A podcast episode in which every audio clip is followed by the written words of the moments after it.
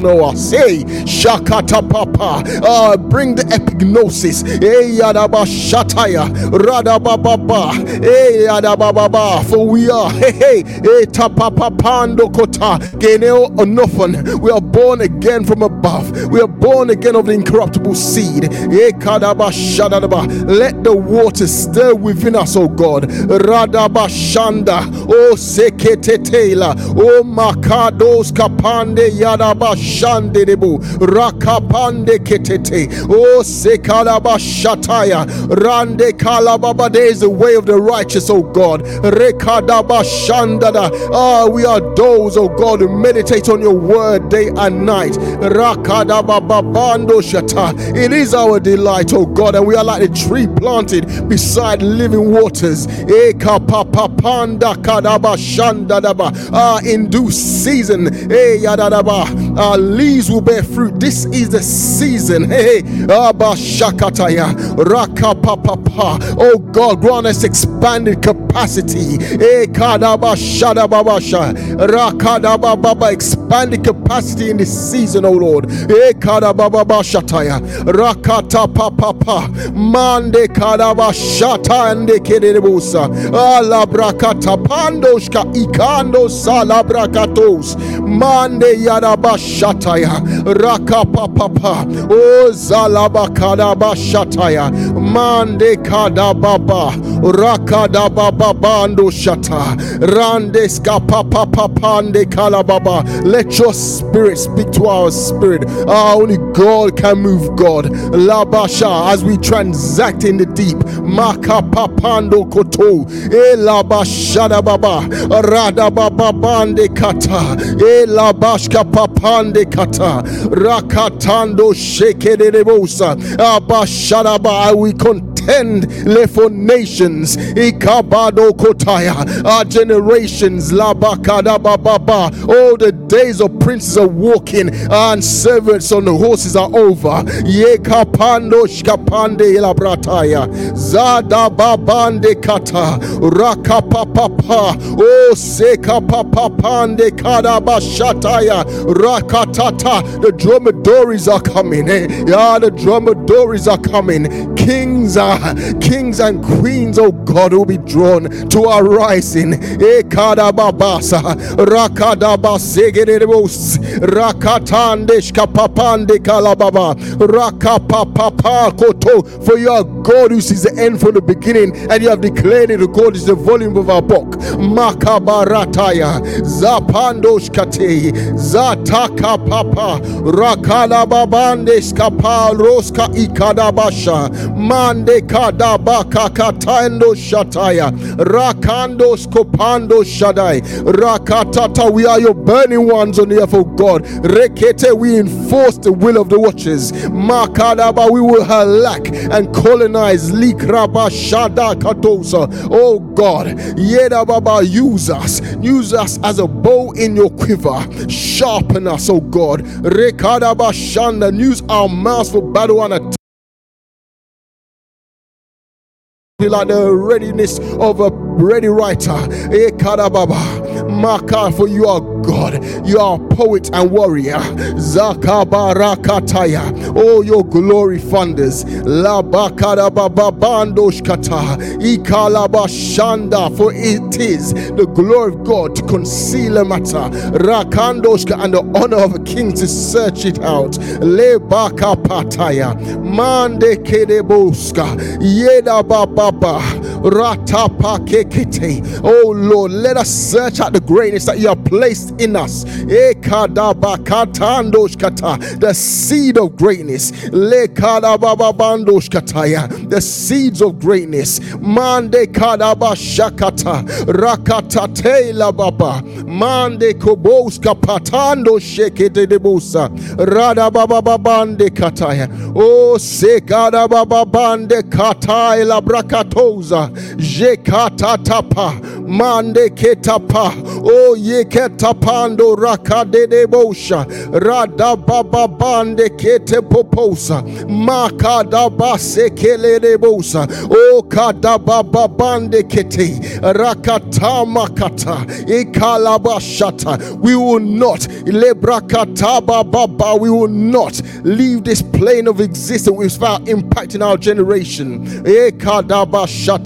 shataya manda kataposa. Yedaba sheketete rakata. O sadaba baba bande kalaba shandadaba kingdom culture prayer culture will be a praise in the earth eh, sheketete ah the marketing brochure for the God Almighty eh, ekadaba eh, baba in this season in this dispensation this is how we worship. This is how we librakatai. Ela bashko pandos ke ikando shataya. Radabando ke babando sikada bababa. Makadando shkataya. Eyadaba shataya. Rata papa papando shatai. Ela bababa soko tapapande kitete. Rata papa. Oh, mountains will fall in this season. Mountains will fall. Shakata will walk around our own walls of Jericho. Rekada bashataya. Ah, we are in Christ. Ekada baba, and nothing, nothing is too hard. Ekada. Eh, For those who come in the name of the Lord, blessed are those whose feet carry the gospel. Radande ketapapa. Eh, Eda baseketo hos. Mande kapato. Raka, blessed are those whose feet carry the gospel, the good news. That the Lord Almighty is reclaiming his design. Makat as it was in Genesis. Labasha pre-fall. A God and man. Konoina. A kadabashatai. Manda kabasku patosa. Radabakate. Ikadaba shada eduboskutai. Mande kadaba bande kadaba kata koros katande brokotaya. Jakande kete. O sepatosa. Makapapande kapaila bra ikatosa. Yedaba shatande kededebose. Ikala brakatoza badosh katai. Mande katando shadadaba. O kabarabasha rende heavens, O God. Radabasede rend the heavens. Lebra ikala, incline your ear today, O God. Rekadabasha move. Ah, Spirit of the living God, move, O God. Labashadadaba prophesy. Ekadababata. E speak to destinies. Alabrakatando kalabraba. Rande ketete. O kadabasha. Restir. Stir the awakening. Awaken the giants. Lebasha. Ah, Ababa. Speak to dead bones. Elabashada kataya. Elababanda kabrakatoza. Manda kadabakata. O kalabrakata. Hey, salabasha. Move within your body, the body of Christ. Labakadabashatandekete. Rakalababa. Let the world once more know that there is a God who sits enthroned. Heaven is the Eshakata. Heaven is your throne and the earth is your footstool. O oh, Kadabashandadaba. O oh, Katapate Kete. Rande Kadabasha. O oh, Katande Kete. O La Babake La Brakatando Shaddai. Zada Baba Bande Ketetete. Earth is your footstool, O God. Makadaba Shandidibu. O oh, Sekarababando. Rakata Papa. Mobilize, O God. Reketos. Ikadaba mobilize. Mobilize. Jadabakata. Mande kete ikada bababando koto. You've enlisted your army. You've trained us, oh God. Makada bashkapa. Mobilize. Zakada bandosh kataya. Oh sheketete letapa kotosa. Mande kadaba shataya. Rakadaba bababande kadaba shanda kataya. Rakadaba baba rekelaba shando kota. Makata papande kalaba shetaya. Oh katapa. Mande kada baba baba sheketete. For we are those you have predestined, O God. Rekata papa, according to your great counsel. Ikadaba shataya. We will do great exploits. Laba shata katada bakatosa. Mande katapa. For of the men born of women, none were greater than John. Yet the least of these you said will be far greater. Ekadaba shandai. Labrakatata, O Kadababa, Mande Kadaba Shekete, Roko Papa Pande Kadababa, O Shakadabarakata Pandoshketaya, Lebrakandoshka Ikandoshka Pando Ikada, O Radababande Ketapandoshke Ikando Saladaba. Oh, we come, oh God, Radabababa to do thy will.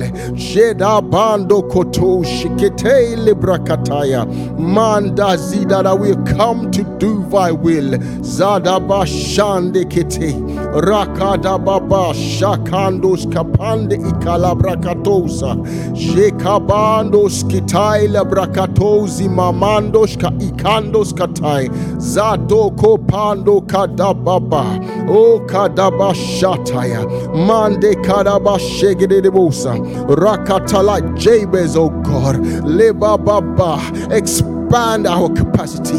Zadabasha, expand our capacity. Rakatapa, oh seketete, rakadabashata, ekadabashatoza.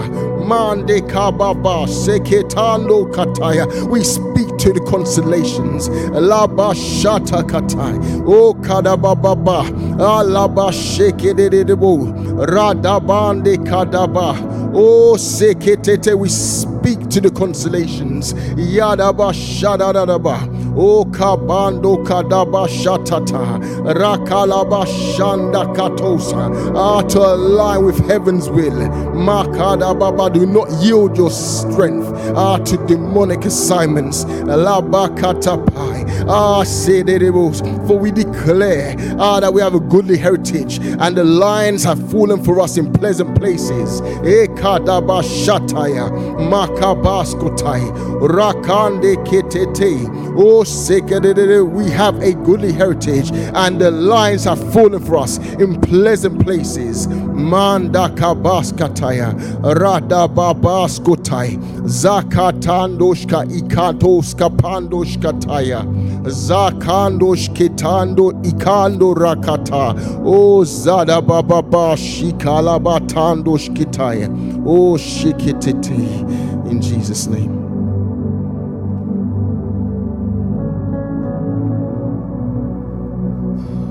God, we give you praise. Yesh nahadi lokuma sati paladi ekola. Santa bali ekeleda. Santo lebre ningedi. I jabarieto rikrabahas katimerentoro hostiete. Sticredondo robo osta katila bradonde rikias kededelia. Simbra adurie kenambro oskabariete. Scabariete, scabariete, scabariete si prenendo i precuriete prediscaba dietolia namasa, zigedebo lambra isconende prekeske tibaradi, zabado zevede di barante, ai catobonde ribra atiscaba alundo breninge, ibranando corimbra cascaradi etolia catabariete, jebrendo rocconanze prekinda raba adie coriata, Zabradori kenanza vadi e kola badi. Zebredumbra ascoronde ibranongo di bereskiriete. Zato raba akunan zebreketiate. Zikra tobrokonde brakinanza bradiekola. Zabreko rababa tedediese. Zigredola, zigredola, zigredo riebrekonon zibra kaninge de bededeliata. Zatabo rokoko rekete brakisananta. Zeto beleke tebeleke. Ibato rokos keberedente rebeleketia. Zinando rokobos ketibra anunja gadaba. Zekre kuraba kaskibedietela. Zire donde, zire donde, zire donde, zire donde. Zebre duri mambra kusna bandie keliata. Zabra kora baba seke turingarabie kora.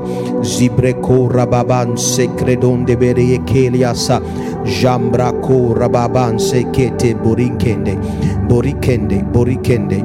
Morikorundi akus navabra kendo robroko sabradieke. Zibredo, zibredo, zibredo. Lako bababata. Zante borokonde beleketiba. Zaba toribra asoborokoti. Zebe, zebe, zebe. Leko balika tabandos kebrende. Elisonondo roko rimbarakiande. Zebre kunan tabas kadientele. Siriantole, siriantole. Siriento roko sabante dekedede. Zibrado rabababa turiekete.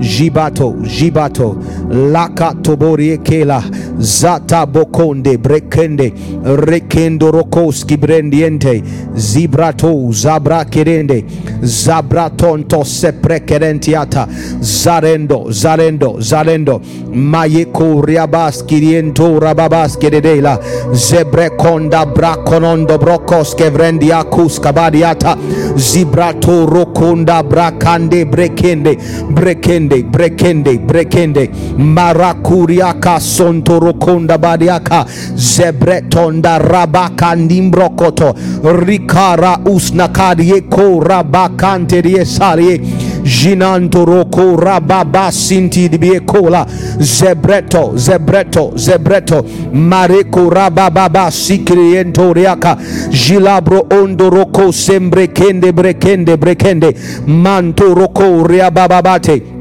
zigerebota zabrakoto broko sebreketerentere baradiante. Zibrako rondos kevrendos kabrandie kontaikaba silanto rondo roko rabasne kilantos kavadie. Jilambro korienese karukata. Abronentos kebrenentos ka.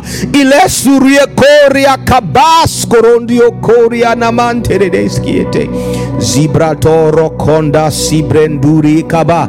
Alombro koriandos kebrendos kaba le rosa varie kolavra kanda brasimbrientole sibriento rimbrinkinda vrondos teberia kuria tabarie kola zebratos kababa baturie kananie kala zibra kora basuntore kabarie kalea arundes kerendo sabrakiantos kabarie jilailo komantu rukutu beliko pala zebretoria zabradiate zebretora baziate zebretora baziate zebreto zebreto zebreto zebreto. Zikre kuna katuri kakabwata ale kumaile kusabrakarinde kuskibirietoria basedede zebreduria babasindiriete zaborieke.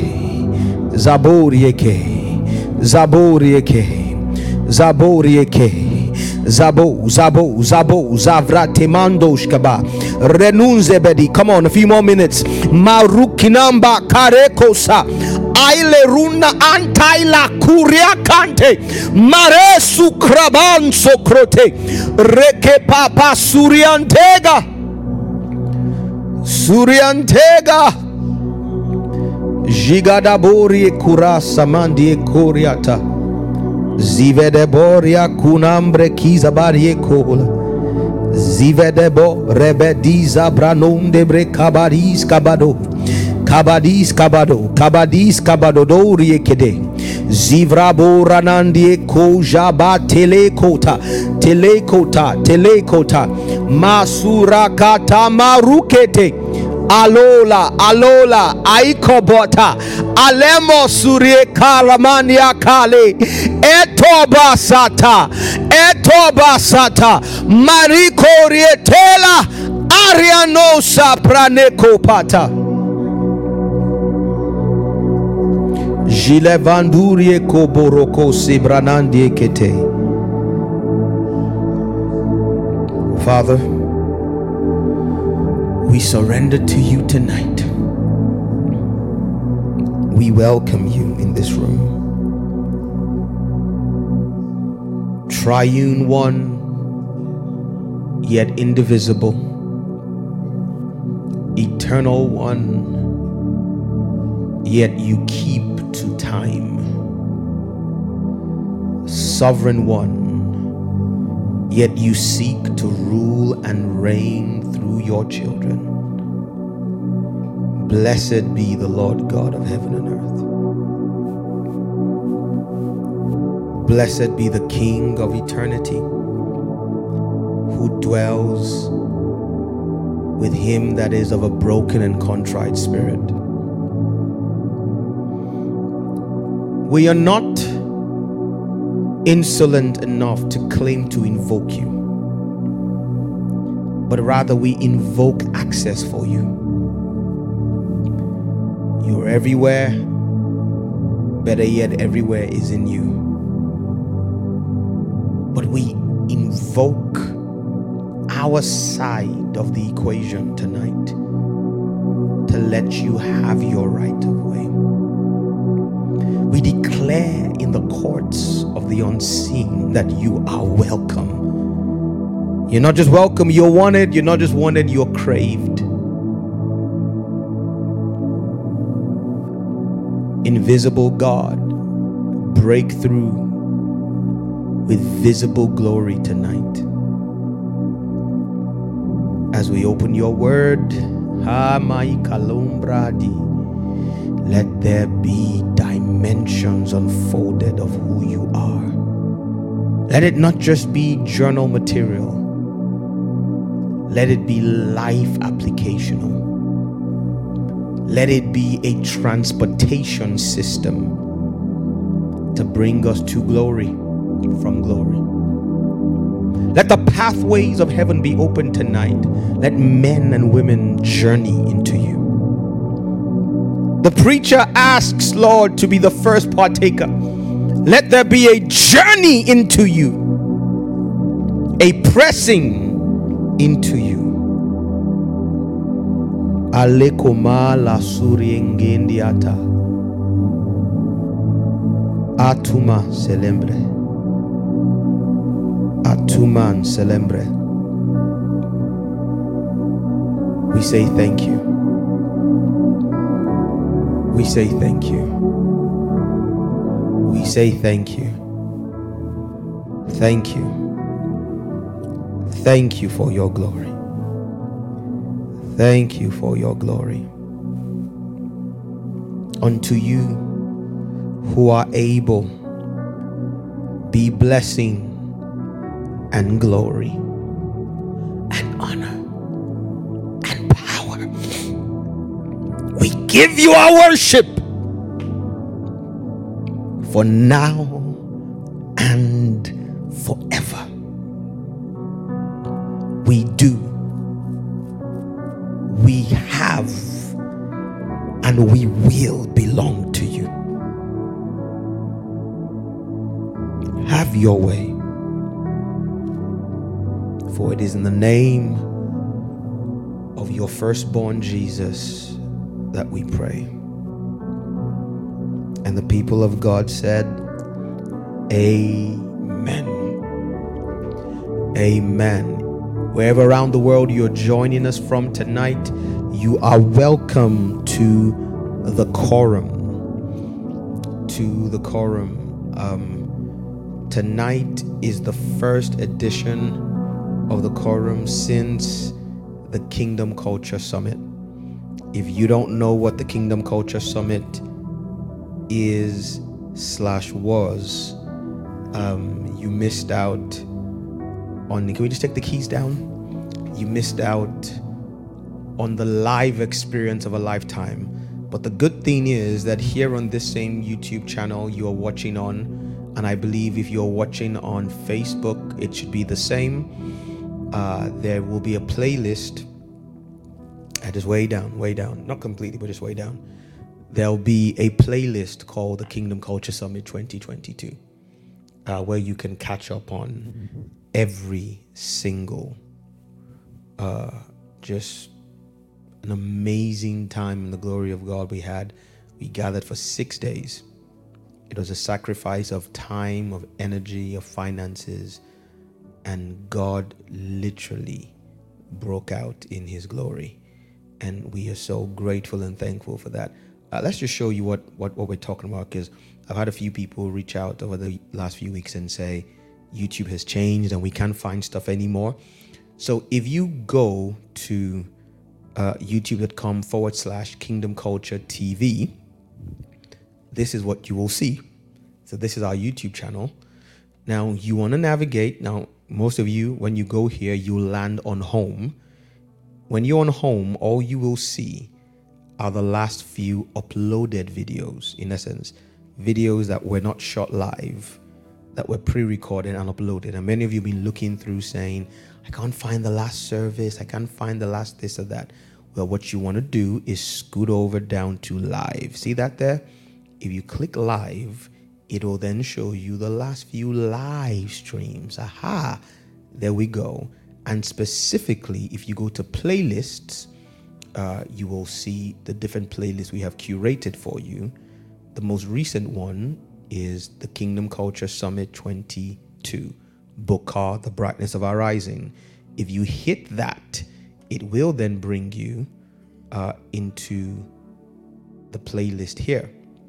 Now, I'm already halfway through it, but you see, it arranges every single session in uh, chronological, is the word, Tony, right? It's your first language, it's not mine. chronological order.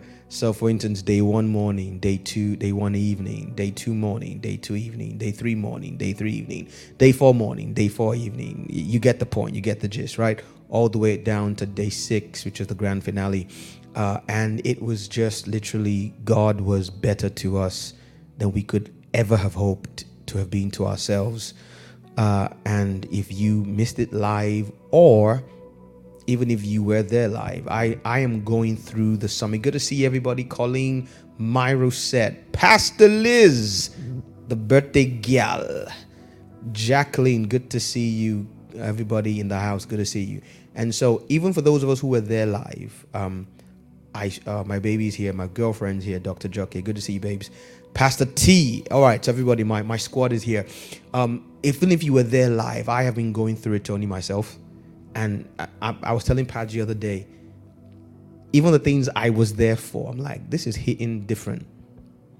Uh, and let me give you some, let me put you on, on game. I start from the very first prayer because many of the deepest nuggets of God's glory are in those service, start of service prayers. So I listen to the whole night, the prayer, the worship, the word, the prophecy, everything. It's it's just uh, amazing, and I'm going to be going over it. I plan to go through it at least two or three times between now and the end of the year. Speaking about which, today is the last day of the month of November. If you didn't know, now you know. 2022 is gone. Someone say gone. No, I didn't say gone. I said gone. It is gone. Uh, and and we are starting the countdown to 2023. Uh, this is not the time to be gallivanting and and insensitive. This is a time to do serious business with God. Uh, hear what He has to say to you for new year. Uh, hear what He has to say to you about what is outstanding for your current year. Amen. Uh, and to apply yourself to deep spiritual discipline. Someone say deep spiritual discipline. Um, we are in the city of Nottingham this Sunday. So if you're in London, please don't come to the embassy. We will not be here. We're in Nottingham for the General Assembly uh, at the Mercure Nottingham Sherwood Hotel.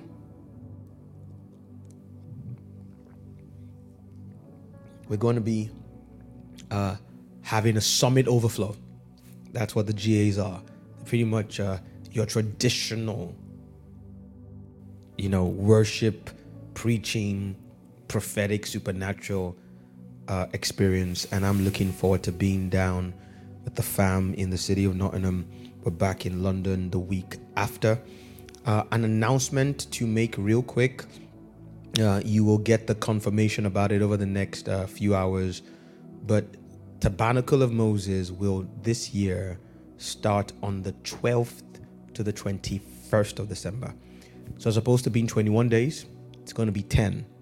So the last 10 days before the 21st of, of December, we're going to be gathering every day for prayer and for the word and to pursue God for what He would say to us for the next year. So uh, you have the first 11 days to continue recovering from the summit. Pardon? It was, Tony's asking it was a divine instruction. It was the result of a divine negotiation. I went to God and I said, Lord, my people need some rest. And like Moses and the daughters of Zelophehad, he said, The thing you say is right. I said, So why didn't you say? He said, Well, if you if you didn't say if you didn't say it, I wasn't gonna say it. So I literally took one look at you guys last week and I thought these lot will literally they'll they'll fall off on their feet if we, you know. So in case you in case you wondered, I do care about you guys. Amen. I said, Lord, my folks could do with some rest, and he says you're correct. So we'll be starting on the 12th of, of December. Rest up for these first 11 days of the month because those 10 days are going to be hard. They're going to be we're going to go hard. I mean, for 10 days, right? And the theme this year for Tabernacle of Moses is going to be to pre, it's going to be to hear, release, and enforce what God is saying about next year. So it's going to be a prophetic stretch. There's going to be a lot of prophetic release. Uh, there's going to be a couple of guest people coming to minister. If you're excited, say amen. Um, I'm going to bring through, I may bring through one or two other people from the summit to come and, you know, unpack some stuff as to what God is saying to the body of Christ and to our house for the next year. But the summary, summary is it's not something you want to take lightly. So get ready, get ready, get ready. All right. So, Tony, do me a favor. Can you just hit me, just keep me on these two cameras for now? Cut this one off. Okay, so, and we can take the keys down as well completely. So, this is what the plan is. For the next few weeks, every time I preach, I'm going to be wrapping up some stuff from the summit. Between now and the end of Tabernacle of Moses on the 21st of December, I'm going to do my best to wrap up the overflow and the overspill from the things that God was dealing with us about via His word at the summit on Sunday, I started um, from the book of Ephesians, um, Ephesians chapter 5 to be precise, verse 13, or from verse 8. And I will continue that this Sunday at the General Assembly. So when I pick up a train of thought, I will keep that train of thought till running on the particular platform on which I started it. So I started the train of thought about Ephesians chapter 5 on Sundays. I will keep that running on what? Sundays. Now, on Wednesdays at the quorum, I'm about to start another train of thought. What's that sound?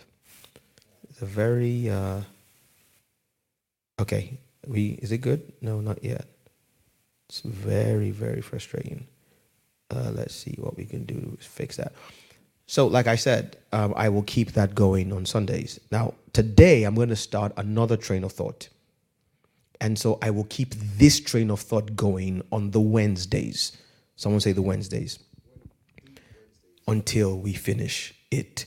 And if I start another train of thought, say, for instance, during Tabernacle of Moses, you can hear that sound, right? Yeah, I think it's is it my mic? Anyway, we'll carry on. I will keep that running. In essence, whatever platform I pick up a train of thought on, I will keep it running on that platform. Also, shameless plug. Um, after a year sabbatical, Tony, my YouTube shows are coming back next year. So, The Kingdom in Motion and Reformation Today are both going to make a return in 2023 because there are more tables to shake. And for those of you who don't know, those YouTube shows are not preachy. They are literally life application, real talk. We talk about politics, we talk about culture, media, all from a biblical and spiritual worldview. Uh, one of them is called the Kingdom in Motion. It's literally where we call it where heaven meets real life. How do we apply the principles of the Bible and the kingdom into everyday reality? And so, just wanted to put that out there. Uh, they've been they've been off air now for almost over eighteen months, almost two years. They're coming back. All right, let's get into the word of the Lord tonight. Um, uh, tonight's going to be deep, but it's going to be gentle. Someone say gentle. Someone say gentle. So tonight I'm going to caress the word of God, not shout at it. I'm not going to flog it, Tony, right?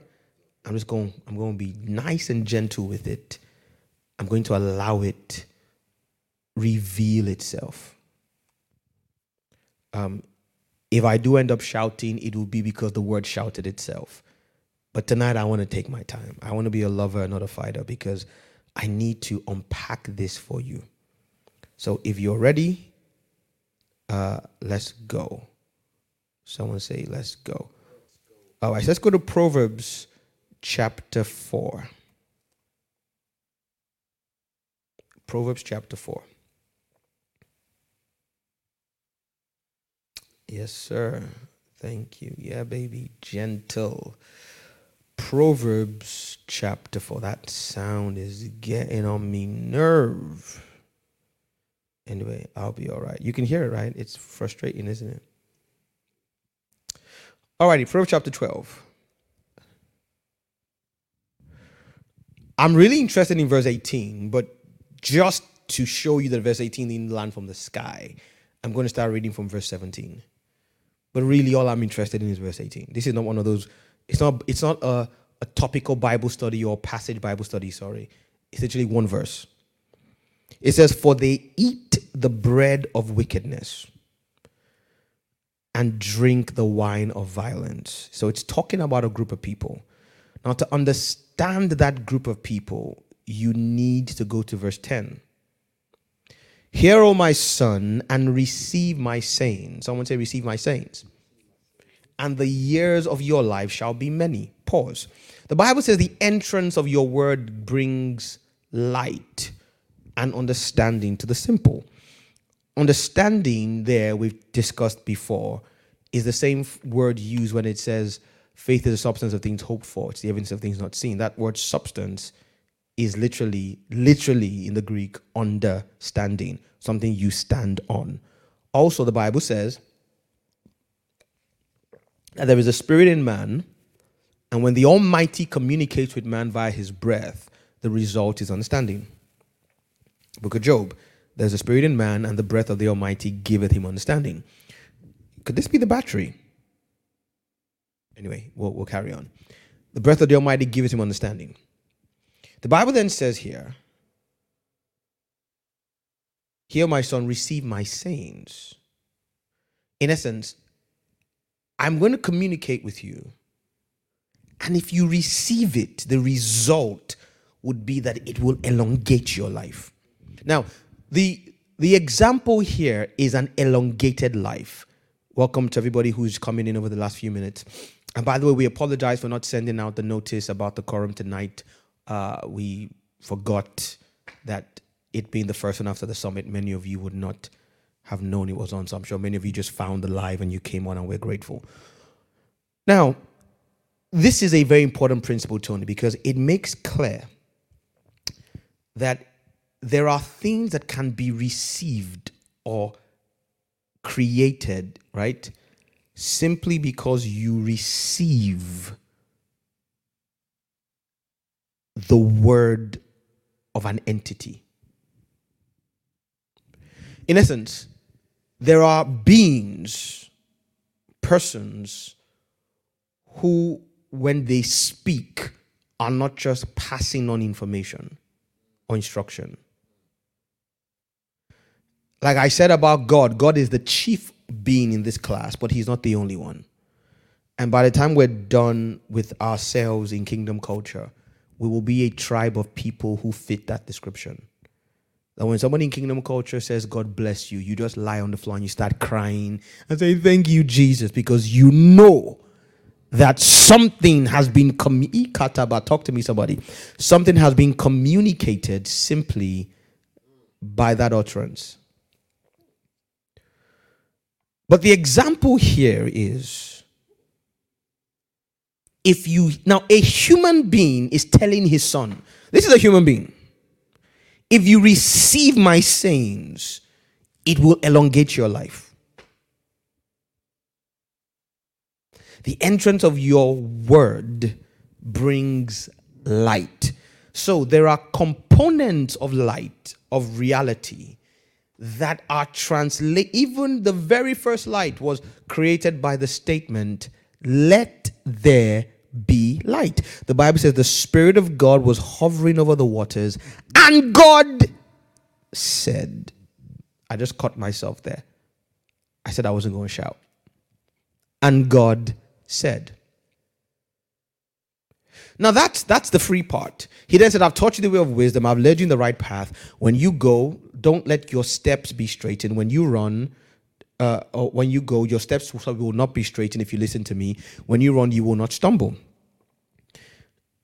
He then says in verse 13, take fast hold of instruction.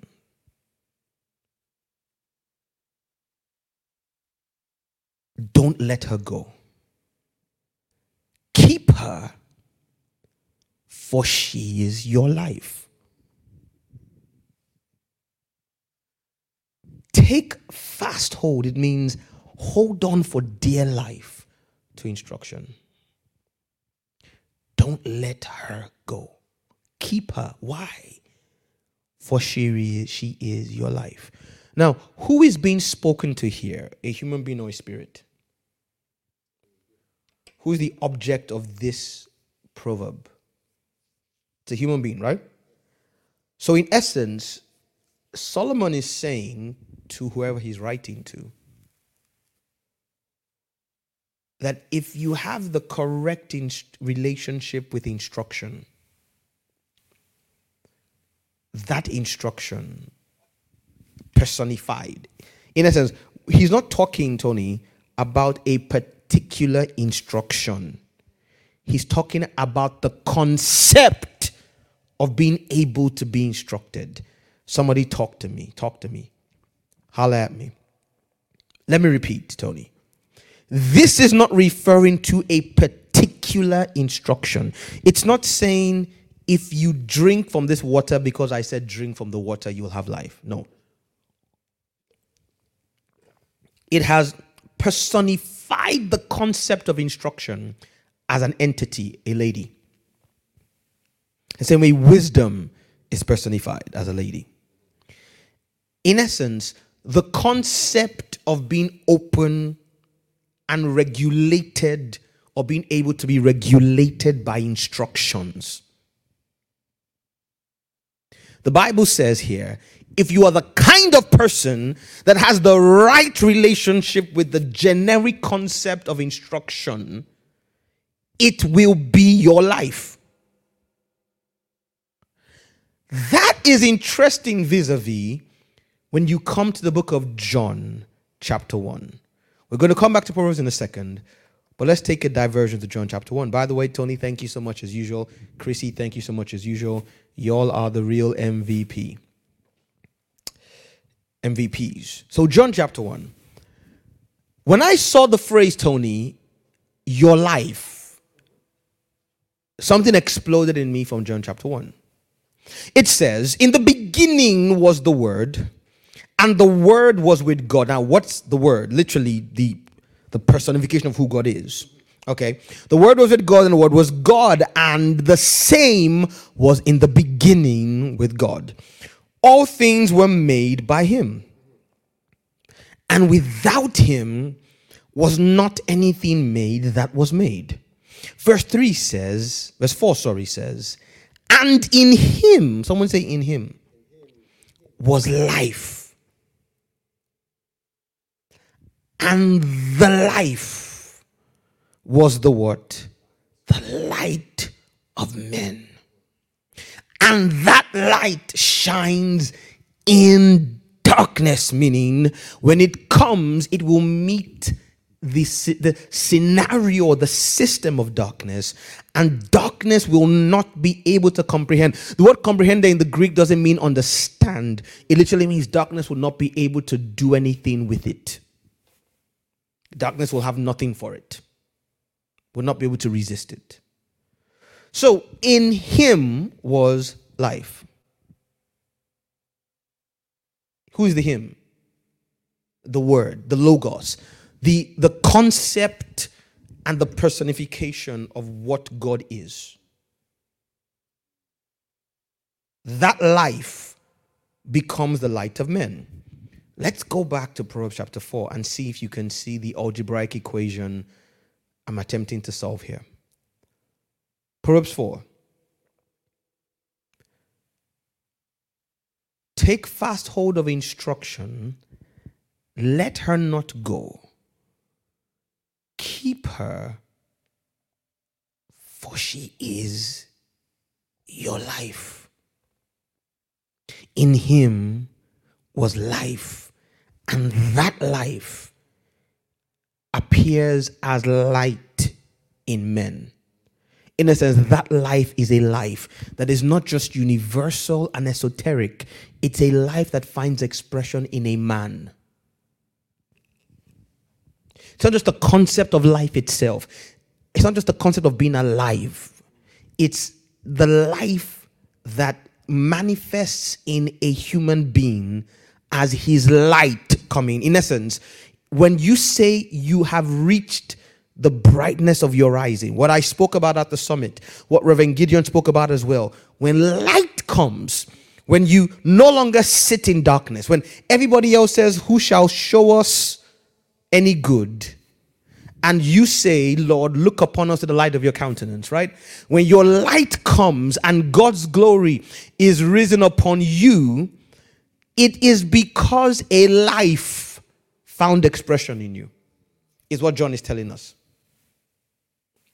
When you see a man who is walking in light, you have met a man who found a life. When light breaks forth, when and we define light at the summit, when when the season, the time, the structure, the system, the reality, or the fullness of heaven's agenda for your life, to for, for that to be, and hear me, any joker Tony can have a moment of light. That's what I'm talking about. Anybody can break into an instantaneous moment or even a short season of rising.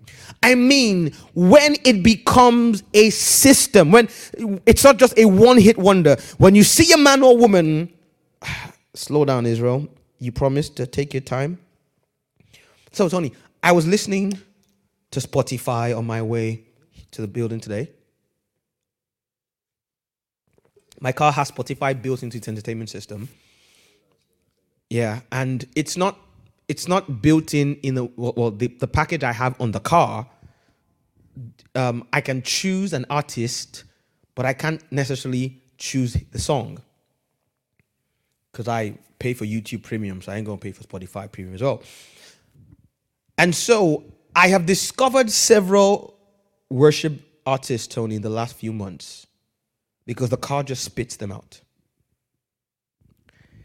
And I'll listen to two songs back to back.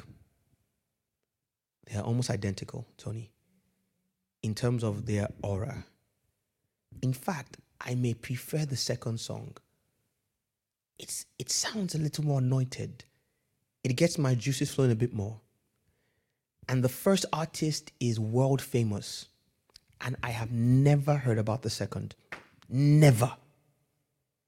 And when I hear them side by side, I realize this guy is as good a singer, if not better, is as anointed, if not better, has as much theological dexterity in their music, if not better. But nobody knows this dude exists. And this guy's songs are being sung all around the world. It is not because the internal light has not come, it is because the external light has not come. When you see people who go from victory to victory, breakthrough to breakthrough, open door to open door, glory to glory, and I'm coming there tonight, don't be quick to assume that it is an accident. Nobody sustains significant rising by accident when that level of light has come, John is telling us in verse chapter 1, it is because a life, a zoe, a dimension of reality. Now, it can be a demonic life. Same thing that happened. A guy goes to a witch doctor and does some incantations and some sacrifices, and all of a sudden, his life seems to be breaking forth on all sides. Yes, a life has entered him. Now, that life, see, listen, every life is where I'm going to. Every order of life, Tony, has demands. There is no esoteric life.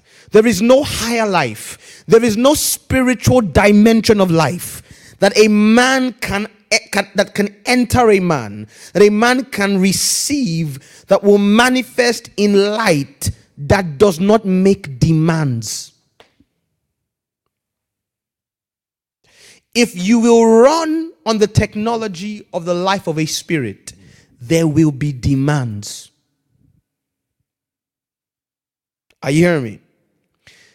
John says, In him was life, a, a, a, an aura. And I've explained before and I mean life, I don't mean the fact that you're alive.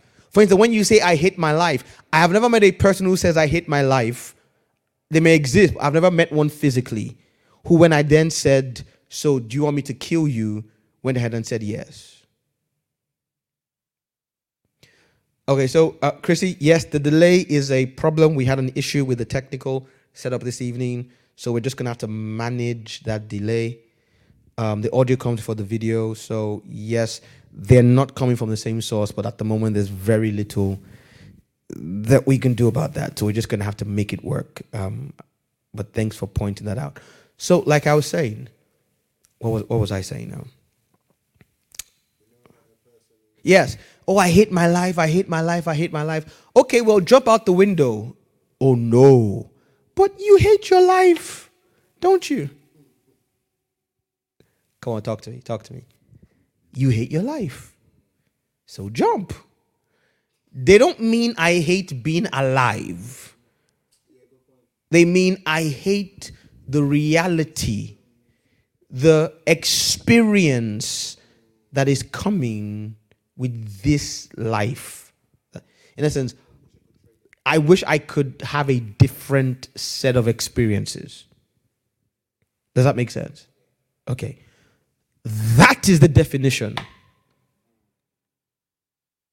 the Bible is referring to when it says life. It doesn't actually mean physical breath. Ishaya. Woo! Talk to me, somebody. It doesn't necessarily mean physical breath, it means the rules that govern your reality.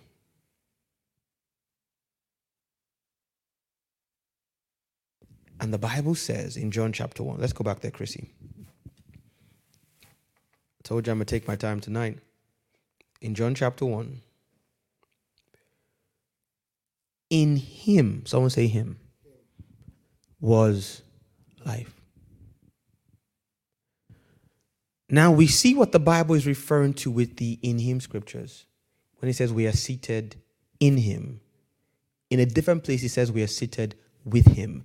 They are two different realities. They're concurrent, but they are two different realities. There is, there is a consequential reality to being seated with Christ. But there's also a, a different but concurrent consequential reality to being seated in Christ. When the Bible says, in Him we live, move, and have our being, it, it's not just a it's not just a poetic scripture. It means, Tony, that being in, whatever that means, being in Christ is the precursor to a set of realities. Some people call them new creation realities.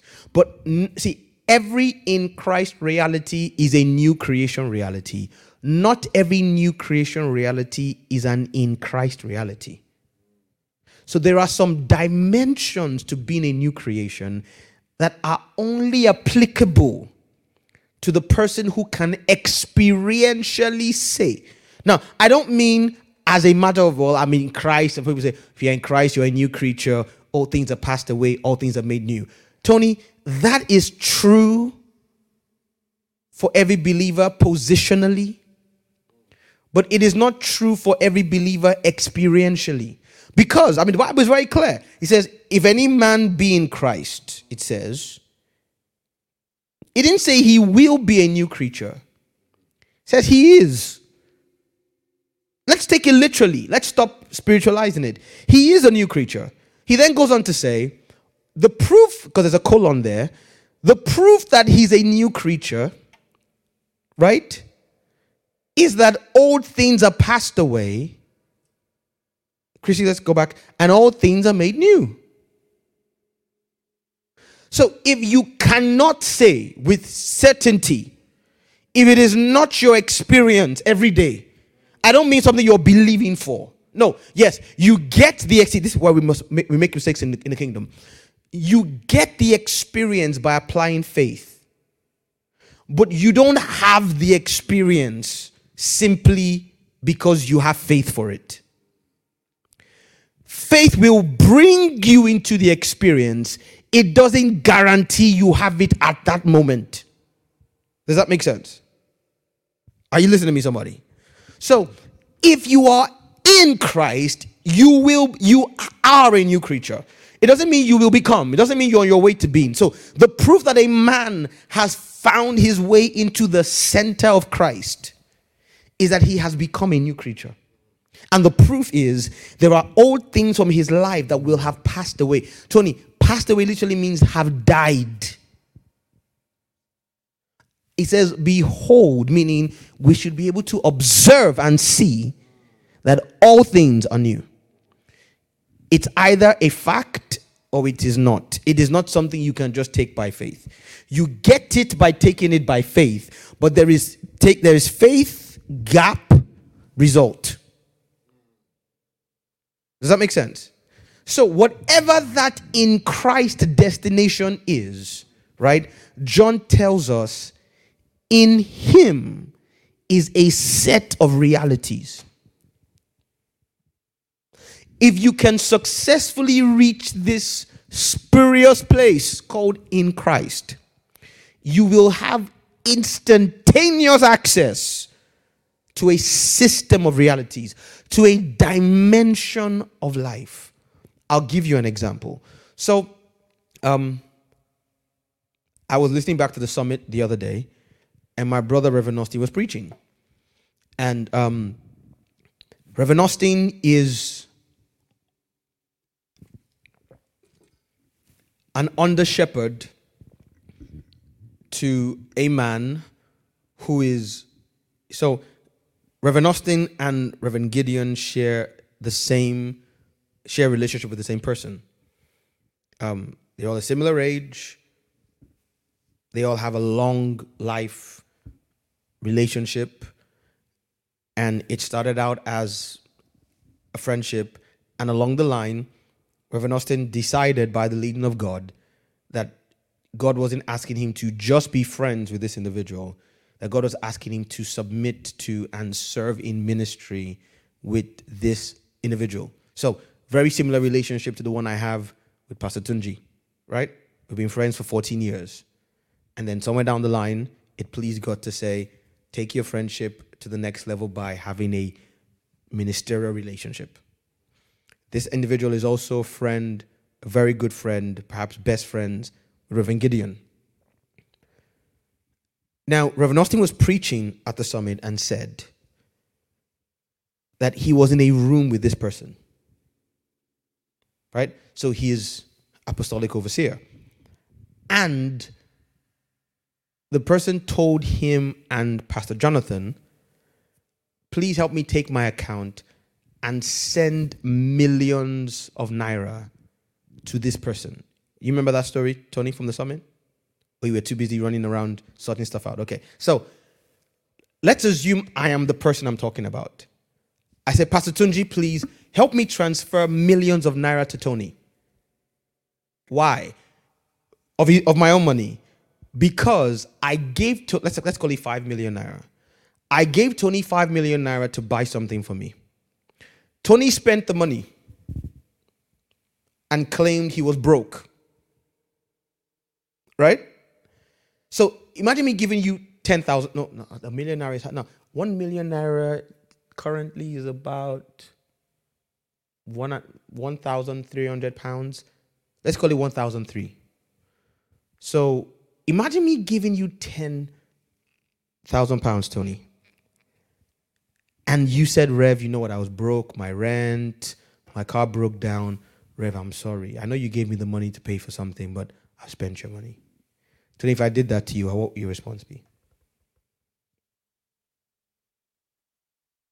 Okay, if somebody else, not me, if if if a random friend of yours did that to you, what would your response be? Okay. May you would would you probably apply five-fold ministry? Pardon? And repent later, okay. So Tony, this individual, like me saying, Pastor Tony, I gave Tony ten thousand pounds to pay my bills. Tony spent my money. Please transfer him another ten thousand pounds on my account. Reverend Austin said he was like, What? I thought you would ask us to report him to the police. I wasn't shocked to hear that. You know why? Because when you walk in a certain level of the God economy, and I don't mean money, I mean the God life. I'm not claiming to have reached the end, but I've. Pad says Sony can't kill a fly. Baby, you'd be surprised. The quiet ones are usually the most crazy when they get upset. Pad says you can't kill a fly. Dr. Joker thinks you're so nice and calm that if, if you gave somebody 10,000 pounds and they spent it, we both know she ain't correct. Everybody has a breaking point. So, like I was saying, when you walk with God as long as I have, that doesn't surprise me. Because there are some in Christ realities.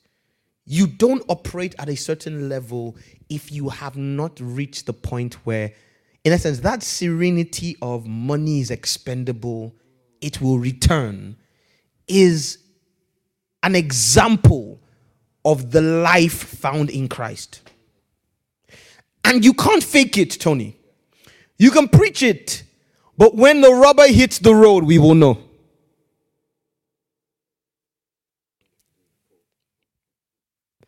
So the ability to say, well, you you you, you wasted 10,000 pounds of my money, but I don't really care. And not only don't I care, I'm not going to let it damage my relationship with you. Here's another 10,000 pounds. Now go and do what I asked you to do with the first 10. That's an example of an in Christ reality. It's not esoteric, it's not spurious, it's tangible. We can look and say, that person lives by a very different set of rules than the normal person.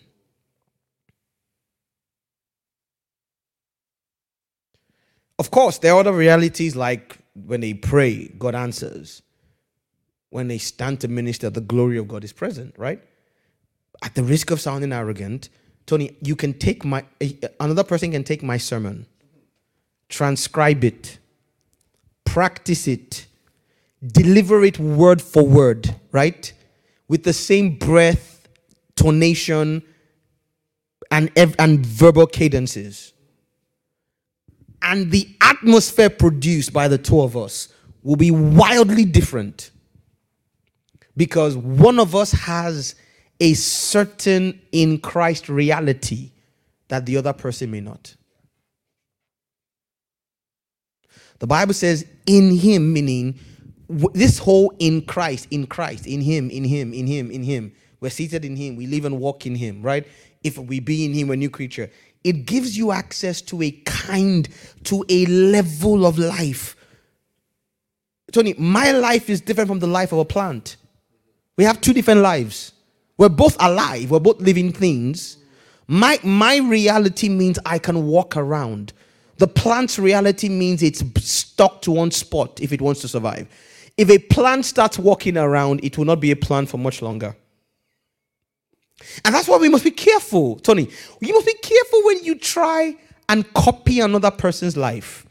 Find out if your lives, no, I didn't say your lives. Meaning you've been alive. Your lives, meaning the life that is your reality and the life that is my reality, may not be the same. So don't be quick to try and be like me if you can't sustain or you don't have access to the life that sustains my experience. So I can walk around, the plant cannot. I can have some salmon, the plant cannot. Does that make sense? I can decide I want to go to sleep. I can make a conscious choice to sleep. The plant cannot. I can get married and do things that are legal for married people to do. Have you ever seen two plants going on a date and say, "My name, you know, I, I, you know, I want to marry you." So you see two hibiscus shrubs on their way to a restaurant, holding hands, you know, and and doing PDA, public displays of affection. No, it's alive. I am alive, but our our lives, not our lives, our lives are of two separate orders. Does that make sense? Does that make sense? So, in Christ is a type of life, not with Him, in Him. In essence, it is not available simply to people who walk with God. It's available to people who have journeyed into God and the level or the dimension or the extent. Ah, help me, Holy Ghost. E, Lord, help me, help me. My body, I am sleepy, but I will get this word out tonight.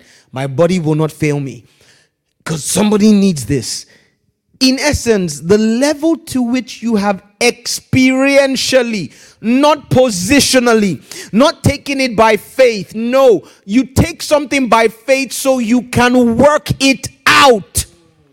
It's not just what well, I receive it by faith. No, receiving something by faith is the beginning. Remember, we said salvation is past, present, and future.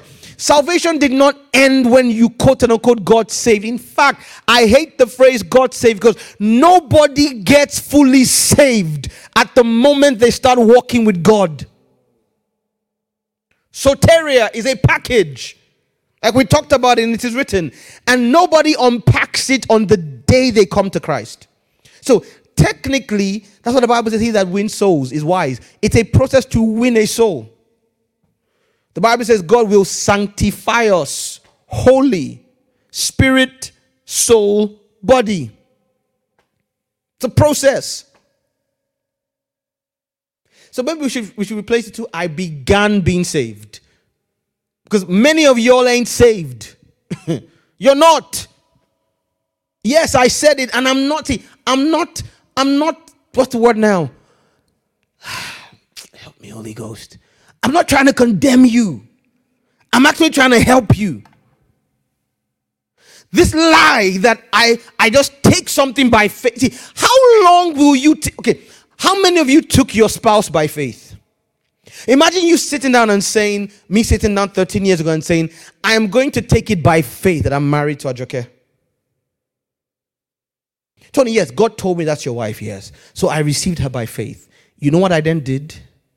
I worked out my faith with fear and trembling. I walked out my faith to a ring shop and I spent my life savings. And in case you're wondering, at the time, my entire life savings was 250 pounds. Yes. I didn't buy, listen to me, young people, listen, listen. And she loved it. It was amazing. It was a great ring. It was the best I could afford. I did not go and borrow money. I know who I'm talking to. There's no law that says that, and if you're a woman and you, eh, my ring must be 10,000, you are a thief. You are stealing from your married future. The money that you guys should enjoy in the you're, you're wearing on your ring the keys to your future. Enjoy it. Eat it, live in it. I digress. because I see. Well, I wasn't going to tell them, but my wife said it. Pastor Joke is still wearing Tony. We can afford today. We could afford one several times more expensive. She's still wearing the same engagement ring I bought her in 2008. Same one. But I digress. I didn't just take it by faith that I was married to her. God showed me she was my wife. Listen, I began to imagine what it would look like if she was my wife. I liked the picture of being married to her, so I acted on it. The first step was to ask her to, to date me. The second was to ask to meet her parents. The third was to go to the ring shop. The fourth was to set a wedding date. The fifth was to print invitations, order food, vendors, buy a suit. The sixth, Tony, was to show up on that day in my suit and walk to the altar and make some vows. And the seventh and most difficult was to go home with her and for the last 13 years figure out this thing called marriage. We're still figuring it out. Let's be honest. Now we we figured it out a long way further than when we first began, but we're not perfect. Does that make sense? Every so often we need like I, I mean once the, I, I go I say God see this marriage business just give me wisdom, right? Now listen, Tony. In marriage is a life. If any man finds a wife, he finds a good thing. That's a life. But I had to work that life out. I couldn't just take it by faith. I have a good thing. No. There is an ex- so to, the more into the God kind of marriage I journey, the more of a good thing I find. Does that make sense? There is a sweetness in marriage. And the more I give myself to the demands of entering God's kind of marriage, the more marriage gives me back the honey. But you can't just say, I'm married, so I have a good thing. My friend, that marriage will kill you.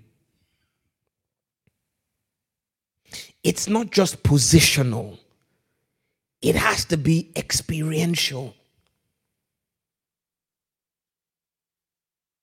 Stop letting people satiate you. I think it's what I'm looking for. Right, Tony? With things like, uh, well, um, you know, well, you know, well, you know, we're in Christ, so we just, yeah, you know, yeah, we have a good thing. No, it's not how it works.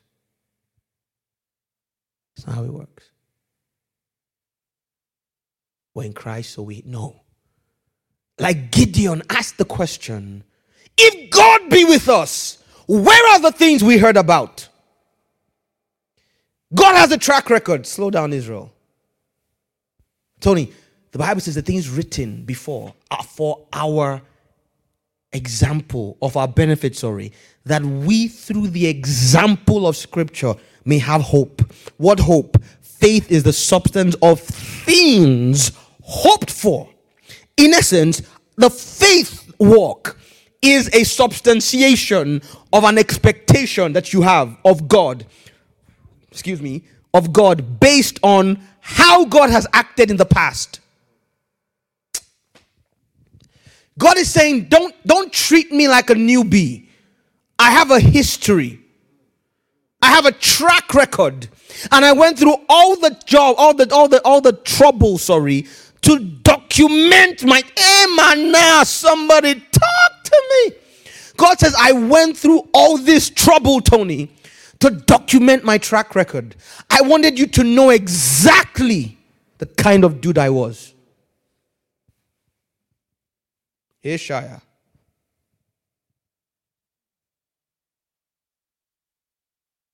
And so when you come into a walk with God, there is a reality of life. There's a standard that has been modeled by others who've gone before you. And in many cases, Tony, is currently being modeled by people alive today. Don't say, well, you know, um, that's just them. I'm in Christ, I just believe. No, they are designed to provoke your hunger. In him was life. John chapter 1. And that life, Tony, it is when that life hits you that your light comes. In essence, your rising is commensurate with a certain level of that Zoe that you have entered or maybe even stumbled into. Because sometimes we stumble, and that's, I know you stumbled into something, Tony, if you can't get it back when you lose it. Joseph did not stumble into what he had. You know why? They took several coats from him, and every coat they took from him, he got another one. His father gave him the coat of favor. The brothers took it. He got the coat of being the foreman in Potiphar's house. They took that one. He got to prison and he became the leader of the prison. They took the Anne Maria Nacasia. They forgot him in prison and eventually he ended up as the second in command of an entire nation. So that is a man who has found a life does that make sense? And I've explained to you before. God told him, "In the day the sun, moon, and stars bow down to you, your sheep will rise." So there are there are, there are thresholds in the spirit where some things are not guesswork anymore. So let me give you an example. And I'm saying this with humility as a warning. Listen to me. If you are a preacher, hear me. Be very careful when you break into certain levels. You can break into a level that kills you. Listen to me. Tony, you can wake me up from sleep.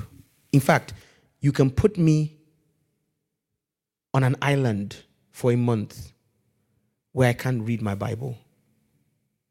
You can sedate me for a month without praying. And you wake me up and you put a microphone in my hand.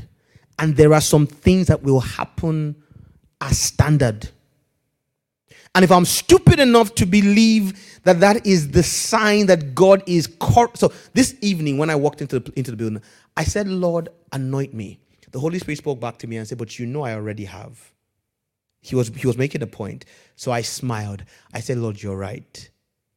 I said, "What I mean is send me." He says, "But I already have. I already commissioned you as my apostle." Now, I, I, listen. I didn't say men commissioned me. I said God commissioned me. Well, that's a different story. Then I laughed. I said, okay, I get where you're going. I said, Lord, give me the measure of the anointing for tonight and send me to your people tonight. He responded and said, Good boy. You know what he was meaning? I could get here, Anthony, there are thresholds that I have already crossed the gifts and callings of God are without repentance. That's why we have people who sleep with their secretaries at 5 p.m. and preach at 6:30 and God shows up. God, yes, God shows up. It's not demonic. There are manifestations of God in the room. And the secretary he slept with is in church staring at him, wondering what's happening. And that's why they start telling these, these gullible ladies that God can't be angry with us because look, the more we do it, the more the anointing rises. There are things in the spirit. Yes, Colin, not, Colin, not just a way, elewele. Say it fully. That's how we say where I come from. Elewele. Yes. So, Tony, I give an example to say there are things that are inbuilt. Tony, I was I was minding my business, worshiping and praying and fasting and crying out. God used me in 2004 when God walked in my mother's room and said, "Son, from today I anoint you to see mysteries in my word and to preach them." Tony, it's not see, you you can't take it away from me Does that make sense? It was a threshold. I pressed in for a season and I hit it. It's now part of my reality. Does that make sense? It was a year after I hit it. No, six months after I hit it that God delivered me from sexual perversion. So, Tony, for six months, right, I was a, a sinner. And every time I opened my mouth to preach in 2004 for six months, even with the sin, ugly sexual sin in my life, every time I opened my mouth to preach, I was shocked by what came out. It was a threshold. A life had entered me, and it was without repentance. Does that make sense? So I'm talking about I could give you several more. The same year he says, I will uh, then Tony, my voice could break glass then. Even I knew my voice was horrible. He said, I've anointed you to sing and write songs that will open the heavens over my people and you will prophesy via your music. Tony, for nine months, I used that anointing for secular songs. I wrote, when, when God blessed me with that gift, the first few songs I used it on were secular.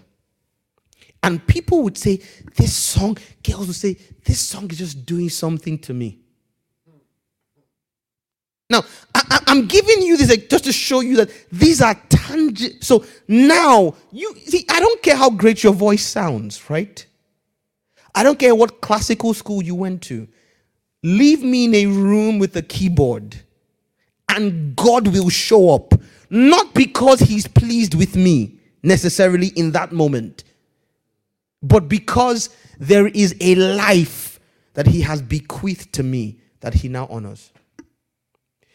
Anybody can have one service, any keyboardist can have one service where God shows up.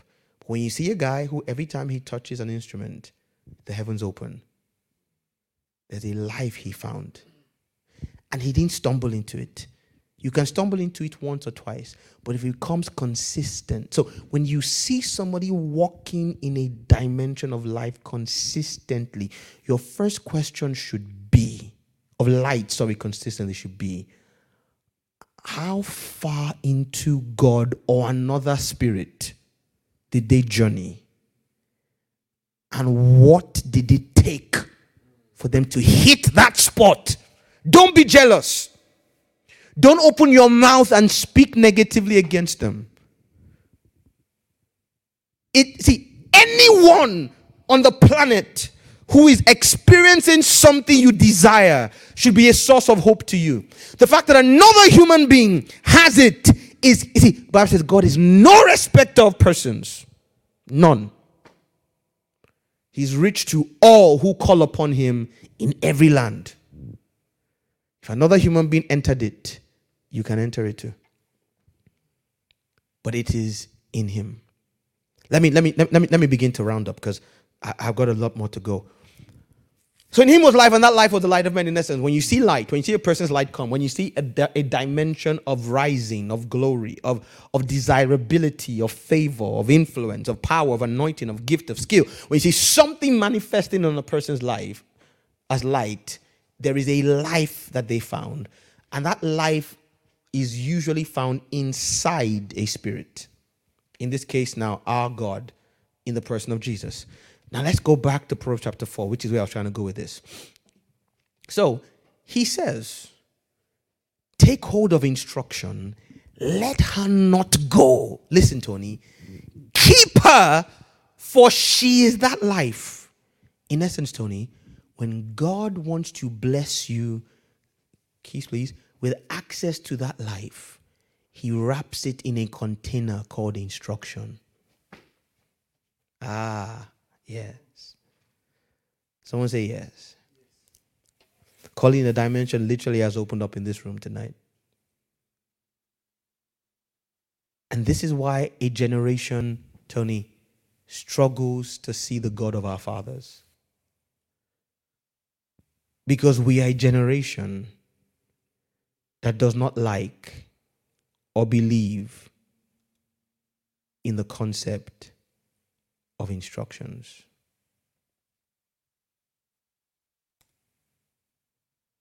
Eh, Aikomasate. We are, we are that generation that has been told, say keys down, that instructions are legalistic. Way down, way down, way down. Now, hear me by the Spirit. When it comes to securing salvation,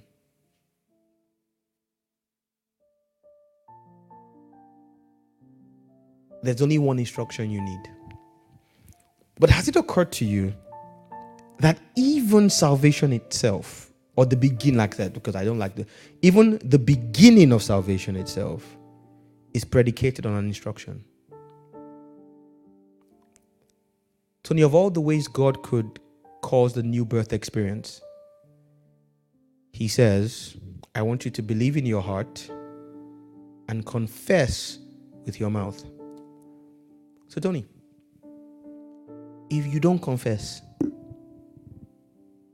even if you believe Jesus is Lord, and notice it's not the actual speaking the word because when you people who are dumb, right? People who can't who are mute can get saved. So it's not the sound that saves you.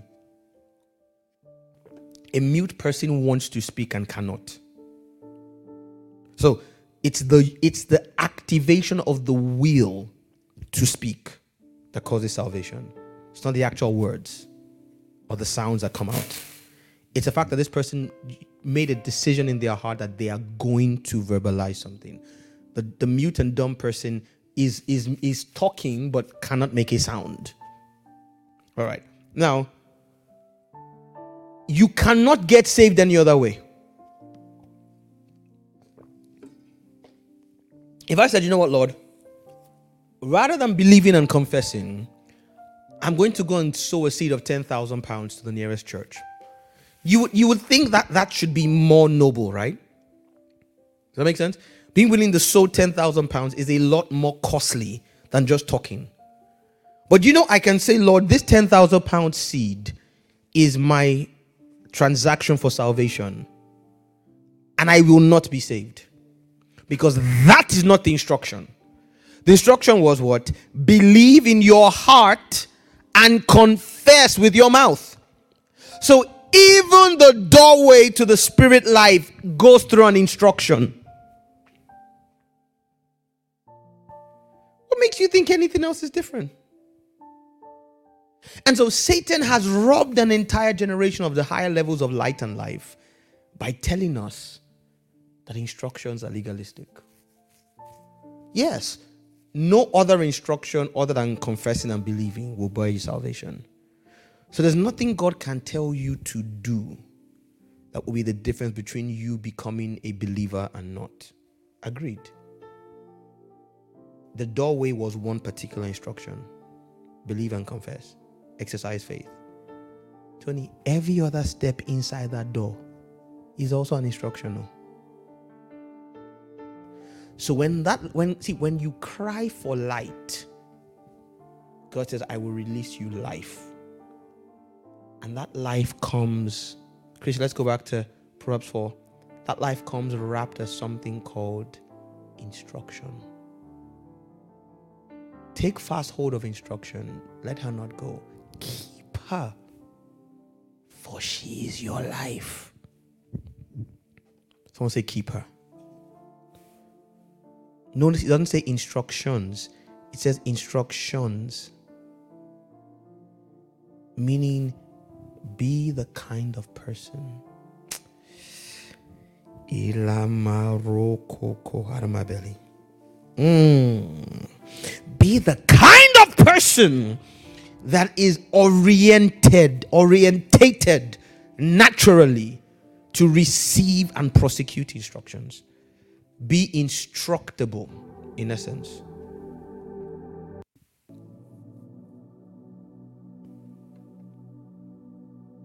He then talks about a group of people for a few verses that do not keep hold of instruction. Take the keys down. A group of people who don't have the right relationship with instruction and the kind of things they do. And then in verse 18, he says, But the path of the just. Meaning, the people who don't keep instruction, people who don't live the life that is given to instruction. This is what they'll do. They'll go into the path of the wicked, they'll go into the way of evil men. In essence, listen, if you are not given to keeping instruction, you will end up no different than a sinner, is what God is saying. He says, Enter not into the path of the wicked. Don't go in the way of evil men. Avoid it. Pass not by it. Turn from it. Pass away. Why? They don't sleep until they've done mischief. Their sleep is taken away till they've caused someone to fall. They eat the bread of wickedness and drink the wine of violence. But the path of the just. I want to say but. Meaning the, the opposite of this is that the path of the just. What just? The one who kept instruction the one who held fast to her and received a life. In essence, the life that John says is the light of men was given to this individual as an instruction or a set of instructions, right? We call them consecrations, boundaries. Listen, alignment. Does that make sense now? It starts with the Ten Commandments. Oh, yes, every single one of those except for the Sabbath is eternal. And even the Sabbath is eternal in the correct understanding of it. It's the only one Jesus said, Hey, stop disturbing us about this one. I've fulfilled it. But it doesn't mean it's not, if you understand what it really means, it is also eternal as an instruction. It's just that it's been bastardized by people who believe that because they worship on one day and everybody else worships on another day, they are going to heaven and the rest of us are going to hell. But I digress. They should read the Bible where Paul says, One man esteems one day the other man esteems all days alike, but I digress. You know, uh, uh, ignorance is usually loud and obnoxious. Um, and I ask people of that ilk to humble themselves and read their Bible. But like I was saying, and I mean what I said. So, like I was saying, the new covenant does not stop, doesn't mean that. You, so, every single commandment in the 10 is applicable in the new. Thou shalt not kill, thou shalt not steal, bear false witness, commit adultery, covet, blah, blah, blah, blah. Thou shalt have no other God beside me, blah, blah, blah, blah. Why? They were the introduction of God to a people. He says, try these 10 for a start. Just, it will be a life of instruction, but let me give you the foundational principles that govern every other instruction I'll ever give you.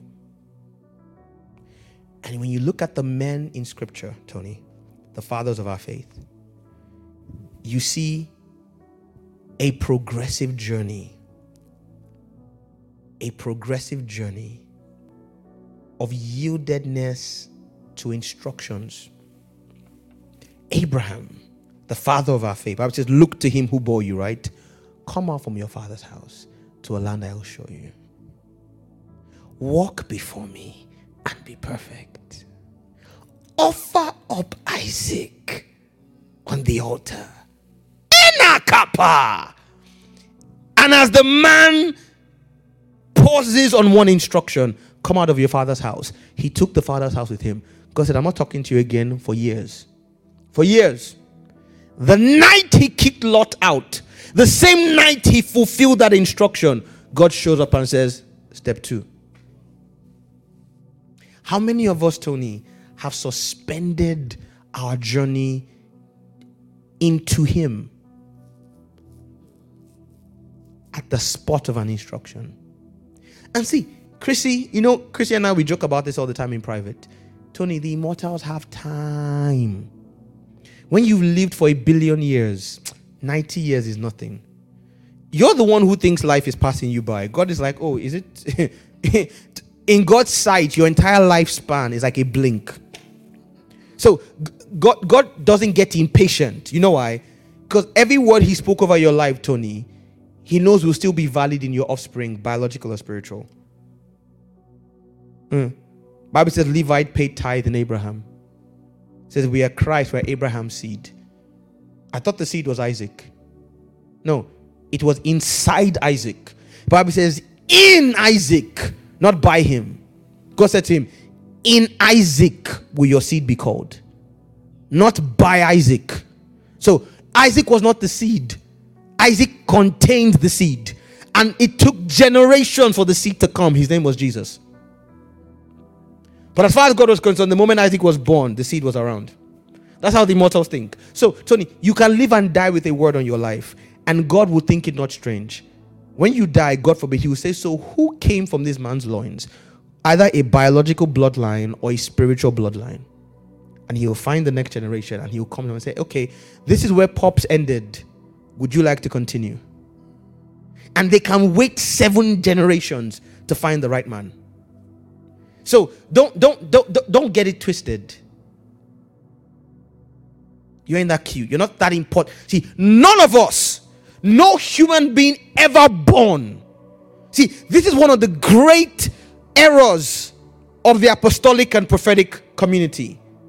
That we think, Tony, we think because we have a series of encounters with God, that God owes us a left. Ah, God, God owes me, and I me. This piece of junk he picked up from the gutter and cleaned up and gave me some semblance of relevance. I now have the right to say, eh, yeah, well, must. No. Mm-mm. No. They're two different relationships. See, son and servant are two different relationships. As his son, I am the most important thing in the world to him. As his servant, I am expendable. And he can love me as a father and not need to use me as a servant. Tony, I love Kadesh. I don't pay him to cut my hair. Well, I don't pay anybody to cut my hair. But even if I did, I wouldn't pay my son to cut my hair. You know why? At this point in time, he can't cut my hair. When I want to fix my car, I don't take 500 pounds or 300, whatever it is, whatever the bill for the repairs was. I don't say, Kadesh, I don't want to give a stranger my money. So, Kadesh, you fix my car and I'll pay you 300 pounds. I mean, to spend 3,000 pounds on the car because he's not yet competent enough. Now, a day may come in the future where he can. And so I can love him as my son with all my heart and still not see the need or the necessity or, or, or the wisdom in utilizing him to accomplish my purpose. So don't get it twisted. Your encounters with God are relational. they do not mean that God is tied to you for the rest of eternity if you don't play your part. So when a man will rise, he must ask God for grace to play his part. After years, when Abraham got rid of Lot, God says, Oh, is it one second already? To Abraham, it was years. To God, it was a passing split second. God says, Aha, chapter 2. Then, chapter 2 had the instruction walk before me and be perfect. That took a while. Then, when that one happened, Isaac was born. And he said, I know that Abraham will command his household after him. Meaning, God had observed Abraham's walk and it had finally been perfected. He wasn't looking at Hagar funnily anymore. Then God then said, Finally, that son, take him and offer him on a mountain I will show you. Notice how these instructions are vague. Go to a land I will show you. Offer him on an on a mountain I will show you. They're not designed to just test your obedience. They're designed to test your capacity to discern his will. In essence, if you can't hear God correctly and you offer Isaac on the wrong mountain, the ram is not there. So you can mean to obey God you can you can want to obey eh, my eh, Koba. You see, you can desire to obey God. And if you have not surrendered your will enough to be sensitive to his so in essence, in God's mind, the desire to obey him is 50% of the of the test. The other 50% is have you given yourself to the discipline required to be able to accurately discern the parameters of his instruction. Can you be can you be patient enough and yielded? Can you take the time to correctly decode what he's asking for so you can obey it with scrupulous intentionality? And then it was at that final instruction that God told Abraham, In blessing, I will bless you. In multiplying, I'll multiply you. And I will bless your seed. I thought you, and in you shall all the families of the earth be blessed. The same promise he made him in Genesis 12, he repeated in Genesis 24, 12 chapters later. 25 plus 13, 38 years later, almost 40 years later. And the Bible says God had said to Abraham in Genesis 1. So it could have been five years before that. It could have well been 40, 45 years in between. That's the amount of time it took for Abraham to hold fast to instruction. Not instructions, instruction. God was saying, can I? so God will wrap dimensions of life on the other side of divine dealings and instructions. The capacity to be instructed. Does that make sense? Now let me end with where I will continue next week. Let everybody know the quorum is back. Amen. For those of us who could not be here tonight, let them know the quorum is back and let them know Rev is spitting divine fire. Because next week on Wednesday, I'm going to continue from where I'm about to end tonight. Because, Tony, it gets worse. Even when you give yourself to instruction, verse 18 says, But, meaning the path of the just, listen, is as the shining light, not a shining light, as we quote many times incorrectly. Is as the, someone say the. So there's only one shining light. What light? The Bible says the same God that that anakwa that caused the light to shine in darkness now shines in our hearts.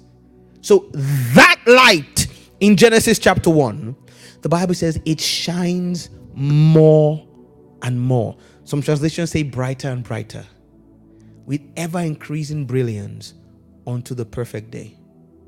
But the way of the wicked is darkness. Uh, that's for next week. So, Tony, even this life and light is progressive. That's why I said you can. Remember, I, I said journey into God. I didn't just say enter Him. It's a journey. Somebody say it's a journey, not it's a. Say it's a journey. Somebody put that. Somebody put me put me a hashtag in the comment section. It's a journey. Say it's a journey. It's a journey. It's a journey. It, it, it's a progressive locomotion into the inner recesses of God.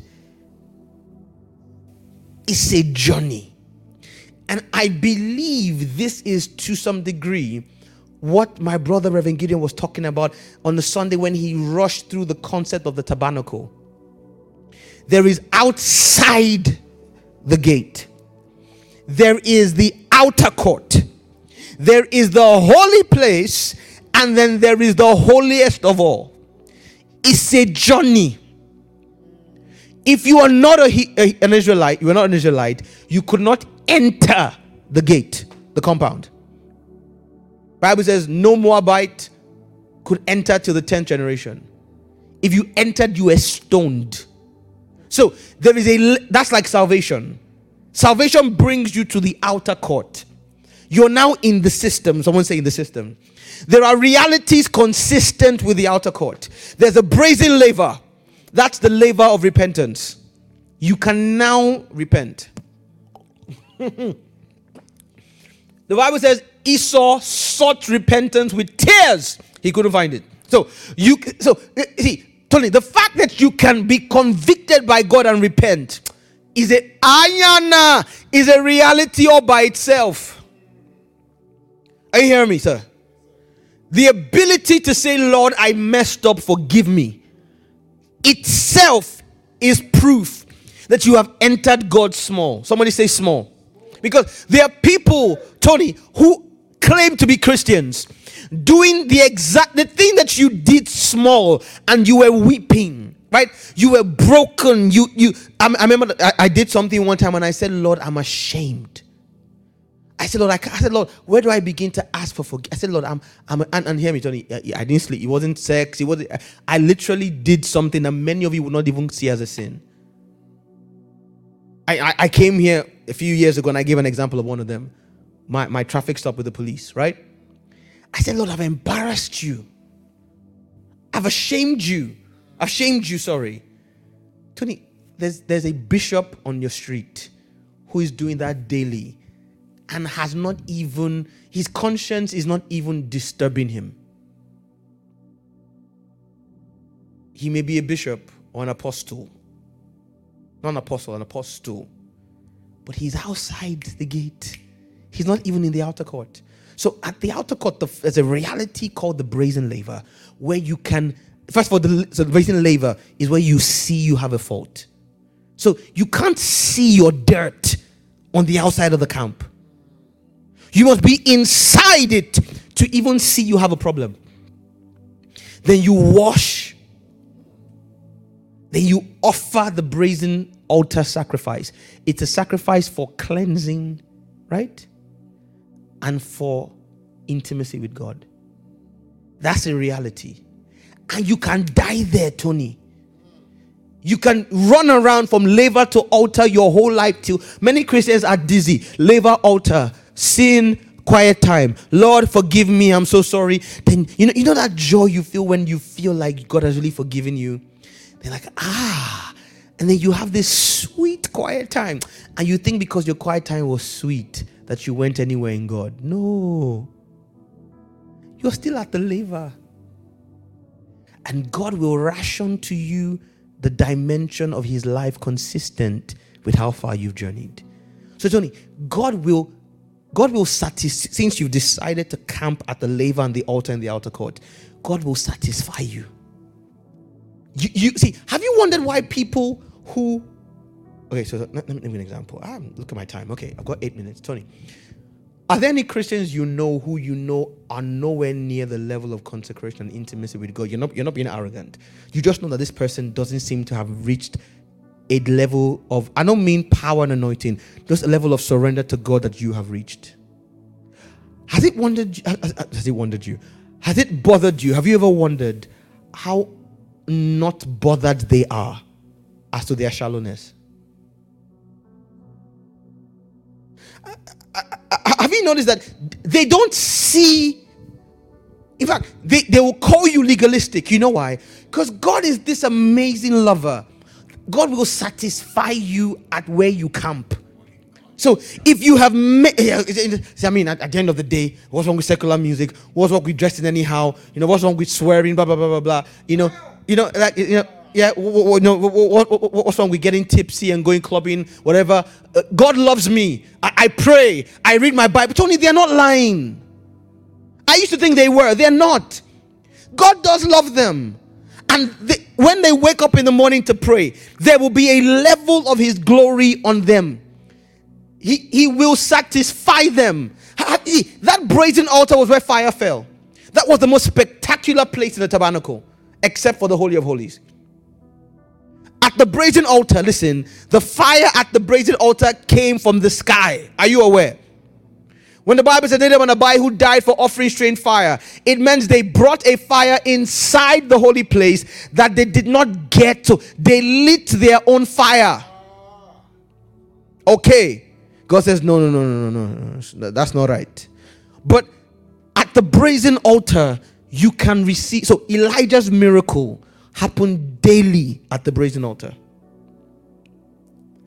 God will give you a dimension of himself, consistent with how far you have chosen to journey.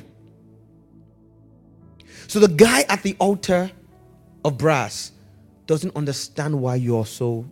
I mean, your family wants to tell you this God thing. You know, they told me when I was growing up, see, we we we were serving God before you were born. no, they told me.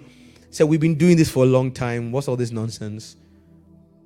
my mentors in ministry told me, calm down, young man. You're running to, said, we've, we've been here. And with respect to not all of them, some of them, I realized as I grew up, see, Tony, they told me that long before this age, I would have calmed down. They said it was youth that was doing me. I started ministry early, right? 22 years ago. 22 and a half years ago. They told me when I started pastoring a church 13 years ago that a time would come where I would not be so emotionally sensitive to people and their needs, that I would just treat counseling as a job. Tony, 13 years later, I'm worse. I don't know how to give 30 minute appointments. We can be talking for five hours. If there's a problem, there's a problem until we fix it. You know why? I journeyed past where they stopped. They were communicating to me the experience commensurate with the life at the spot in the journey they stopped.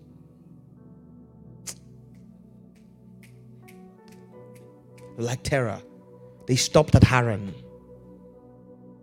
And don't judge people who stop somewhere. You don't know why.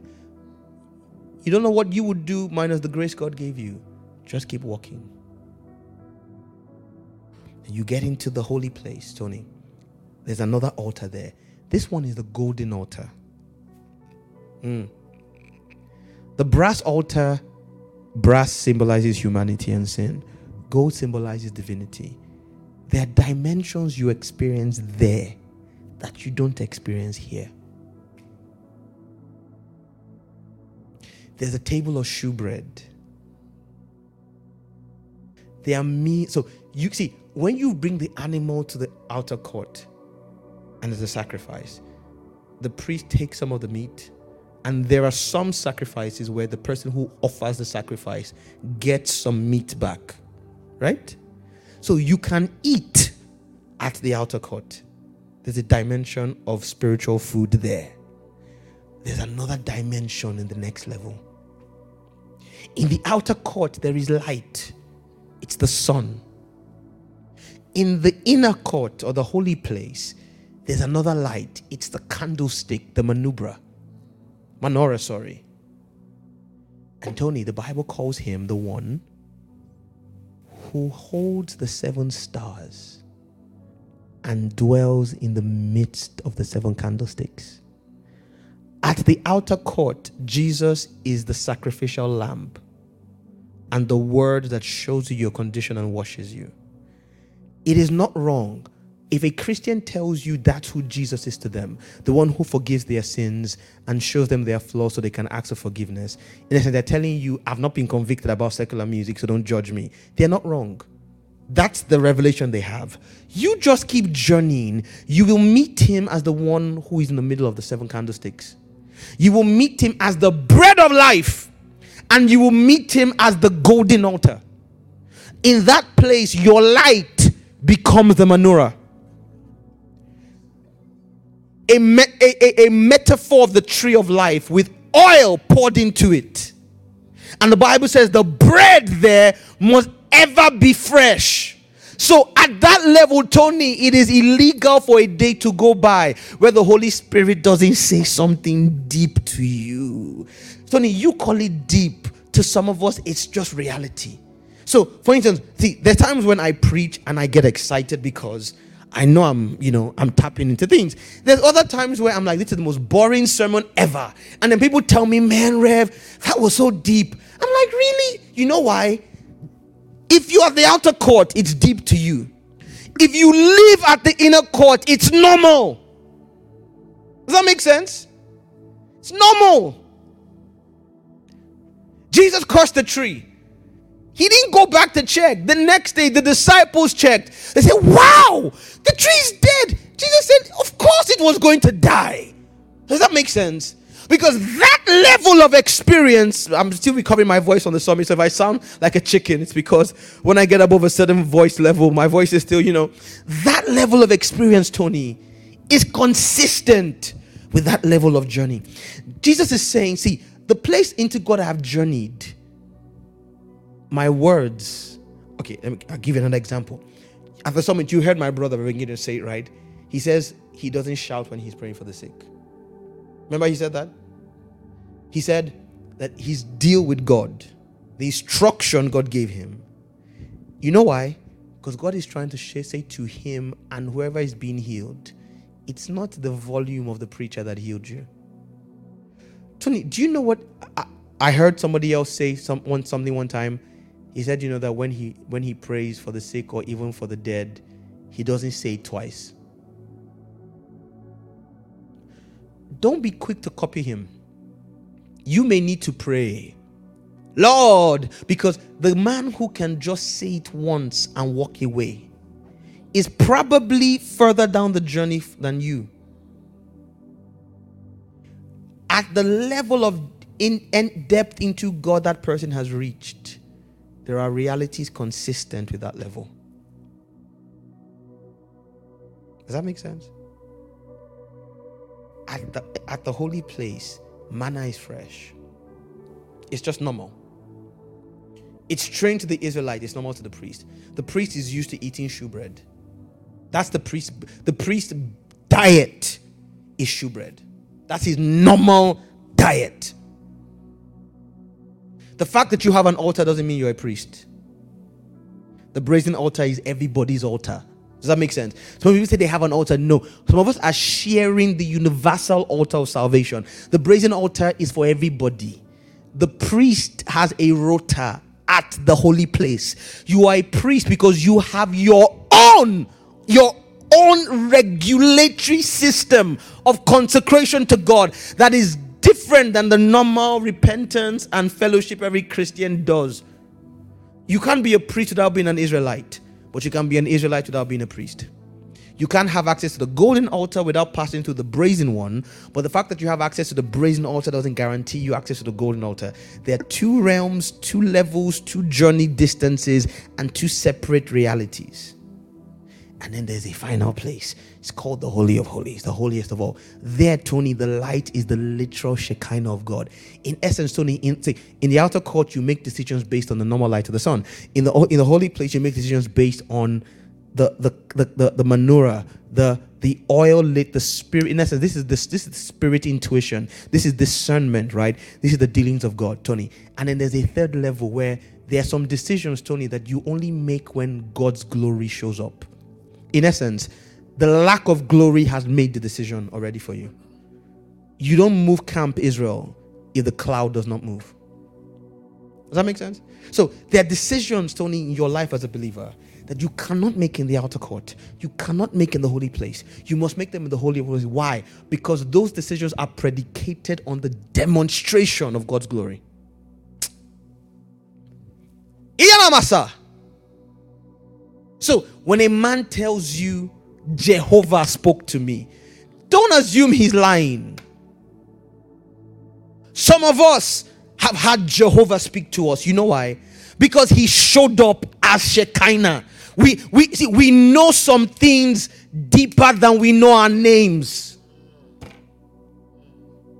I knew my first child was going to be a boy. Ask my wife, she's in the comment section. Ask her if I'm lying. I told her, our first son, our first child, sorry, will be a boy. And this is what he will look like. Why?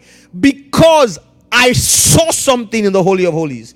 Uh, so and, and, and then and then see okay so you had a prophecy about him um you had a prophecy about him at the at the summit right okay i told my wife that prophecy before he was born so when a doctor tells me that my son will not be able to speak are you mad no no i mean it literally. Are you are you are you are you are you okay? The god of all creation said something and he said it by backing it up with his glory in essence. I, it, these are not the, the, this is not the inner witness the inner voice. Those are good. It's not even just a dream or a scripture i mean that you had an encounter with the very essence of the creator of the universe you, you he showed up he and he said something to you Tony, I was driving today. God said something to me that, that I was like, wow, this is this is this is really deep. I told you guys the story of how was it on Sunday? How because I was it you I was telling or, or people in private? Did I say this on Sunday? How there was something God, something that Satan thought he took away. Okay, okay, cool. And how I was cool because God had already told me to give thanks to Him for months before. Of course, you know what I was talking about, don't you? Um. Now, in the conversation I had with the per- the agent who was helping us, um, helping me or us procure this thing, when we put in a bid for it, there were other people bidding for the same thing. So, Tony, the agent told me, like I said to you, that they are going to actively, thank you, Holy Spirit, they're going to, I'm almost done, they're going to actively suggest to the seller, the vendor, that they accepted my application because of how I treated them vis a vis how the other person treated them. Listen, they then told me I'd be very surprised if you didn't get it. Meaning they were saying, I can't guarantee, but I think since your bids are so close, the vendor is going to give more credence to our recommendation of you. Tony, are you aware that I have not prayed about that matter since then, other than just to say, God, thank you? This afternoon, God asked me and said, Son, a human being told you, I'll be very surprised if you don't get it. And you entered this state of ease. It occurred to me, Tony, I have not prayed about that matter other than just to say, God, thank you. God said, Son, if a human being could tell you you're likely to get something and it filled you with such confidence, how dare you be anxious when I I don't just say I'll be surprised if you don't get it. God doesn't speak like that. God speaks in absolutes. God says, I promise. He says, I swear. He says, I will. And you are anxious. You know why? You heard it in the outer court. You, you did hear it, Tony, but you heard it there. The other guy heard it inside. You heard it with sunlight. He heard it with Shekinah. It will hit different. Y'all are not the same. And there are a completely different cadre of realities, Tony, that are germane to that place. Listen, it gets worse, Tony. The guy that built the Holy of Holies, Moses, woke up one day and said, God, show me your glory.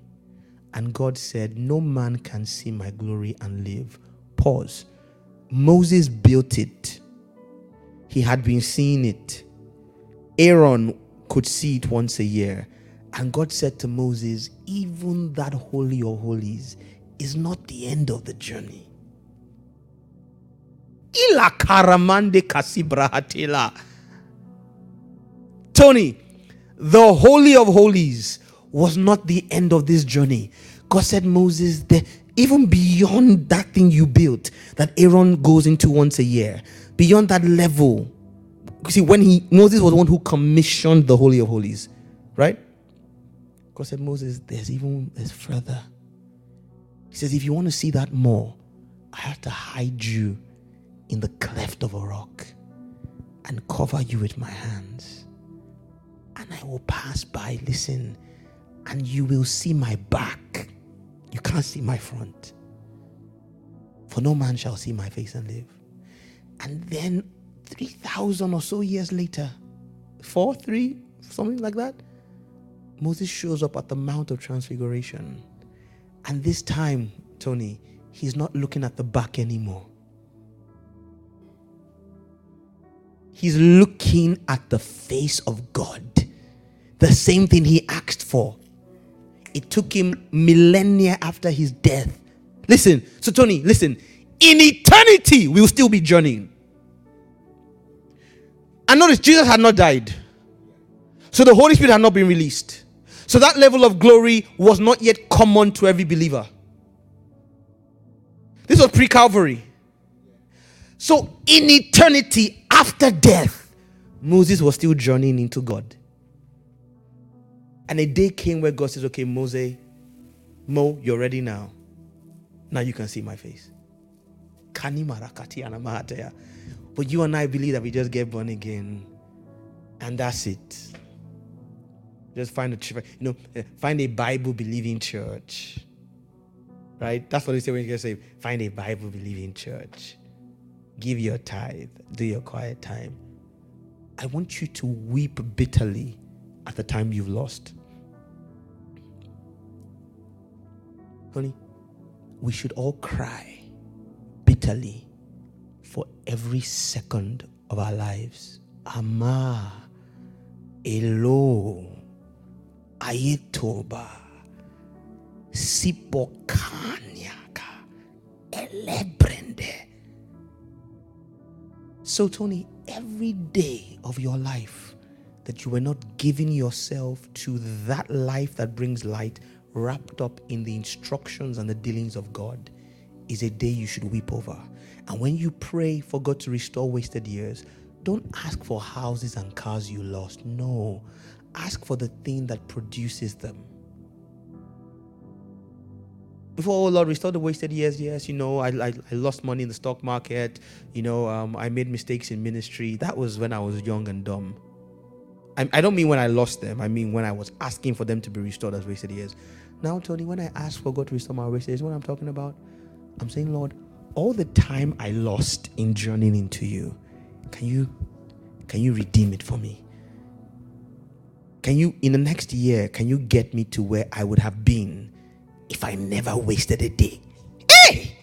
Can you can you imagine where you would be if you if from the day you were born till today you'd be running full speed into God, the path of the just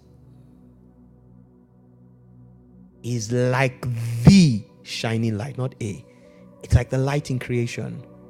That light keeps shining brighter and brighter till the day of perfection. That's, that's the life we were called to live. And at some point on that journey, God says, Your light has come. It doesn't mean your journey stops. It just means you reach a critical mass where your light comes and God's glory is risen, and then other things start coming. And the test is God says, now that your light has come and these other six or these six or seven other things start coming, will you stop to receive them or will you keep journeying so they can follow you? Your light has come. The dromedaries will come. The gold and silver will come. Your sons and daughters will come. Kings will come. Gent- so there's six or seven, I can't remember exactly, six or seven other comes in that chapter after your light comes. So this is the test. If you park somewhere on the journey, the things will come and meet you where you park. And you have failed the test. Because God isn't sending the things to you the fame, the influence, the glory, the anointing, the skill, the wisdom, the open doors, the influence. God isn't sending them so that you can now enjoy them at some point in the journey. He's sending them to come to you because He intends you to keep coming to Him and so, literally, He's sending them to you so you can bring them to Him. Because remember, they will come to you. If you are journeying into Him, they will also be journeying into Him. Let's pray. Let's pray. If I go any further, we'll be here all night. If I go any further, we'll be here all night. Lift your hands and say, Lord, give me grace to journey into you. Say, God, give me grace in this season. I receive your grace to journey into you. I receive your grace to journey into you. And I receive your grace to journey into you. Elekuma. Father, the preacher is asking for grace to journey. Thank you for how far you have brought me. But I want grace to go further. I want to run for eternity and still find more. Hmm. I want to plumb the depths of your glory until I am changed by you.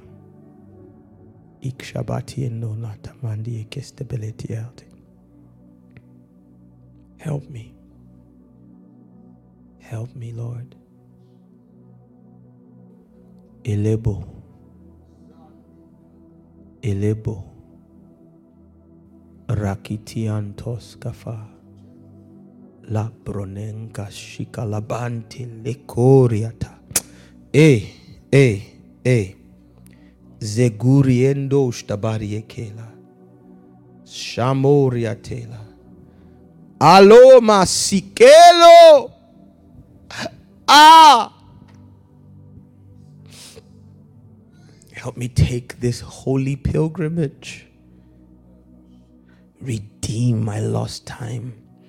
See, Tony, when you understand this, nobody will cheat you from your prayer times. Because you'll understand that every opportunity to pray and spend time with Him is an opportunity to gain mileage into Him. Nobody will see, Tony, we will have to beg you not to give. You know why? because you'll understand that every divine instruction to give is an opportunity to rear an altar that goes deeper into Him. Tony, you will not sleep with a woman you're not married to. You know why? Because you can literally see that act dragging you back on the journey. You won't steal money that's not yours. Because you, you, you, ah, ele kuma. Help us, Lord. To you be all glory. Shamin Tora Bari Keteleata.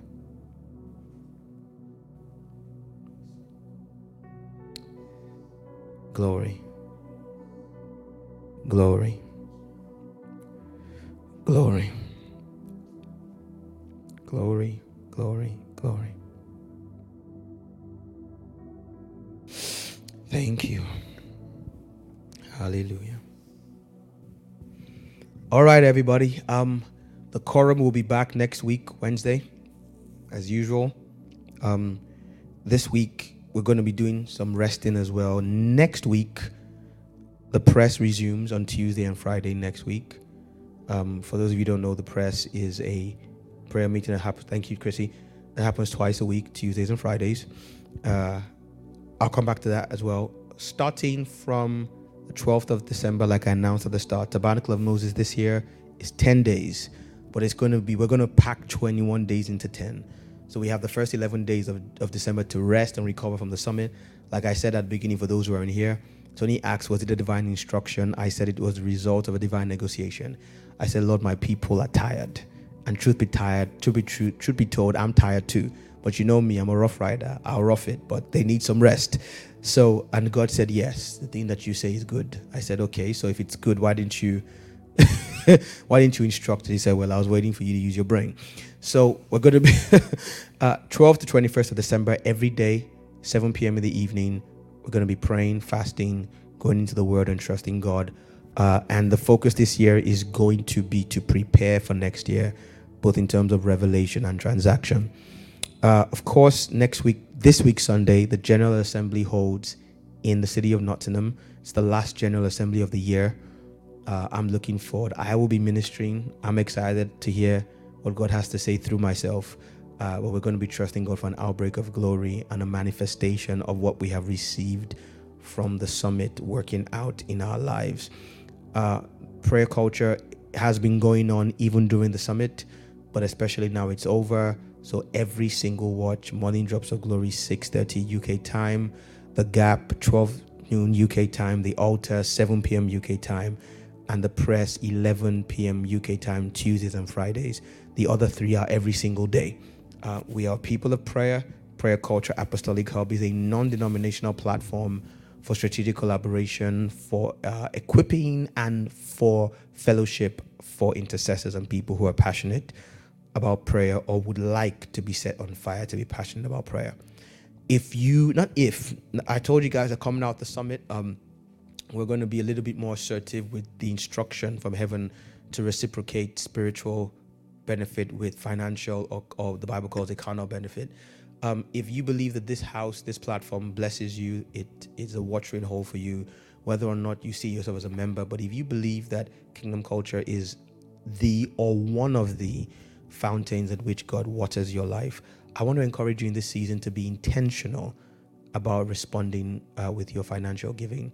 Not because we need the money, because we've done just fine without it for the last three years for most of you, but because I believe God is asking for a season of partnership for your benefit. Uh, over the next few days, for those of you who sent in your emails already about uh, being regular givers and intending to be a part of the Kingdom Builders family, uh, we will be sending out to you our first uh, res- our first line of communication as we explain what God has laid in our hearts, not just to do with your partnership, but also what He's instructed us to do for you uh, in making sure that you walk into your bokar, especially financially. But if you would like to give a tithe, an offering, a seed for any purpose, our orphanage, our building fund, our ministerial support fund, that's for other ministers now, uh, our media platform, and everything else. The details are on your screen. Do as occasion serves you. Uh, I think, Chrissy, the QR code, okay, no, the QR code takes us to the Summit website, so that's fine. I think maybe we can design one for the normal giving because I quite like the idea of just being able to scan a code. Alrighty we've come to the end of tonight. Did it deliver what it promised? I think so. Let's take a second to give God glory and thank Him for being rich with His word tonight. Now we may receive grace to work it out with fear and trembling. Lord, we say thank you. We give you glory now and forever. We belong to you. Hallelujah. Give us grace to journey into you, that our light may shine more and more. Your light in and through and on us may shine more and more. In Jesus' name, amen. See you next week, Wednesday, but see you at all the watches this week and specifically at the General Assembly this Sunday, both virtually and live in person in the city of Nottingham. Take care. Bye bye.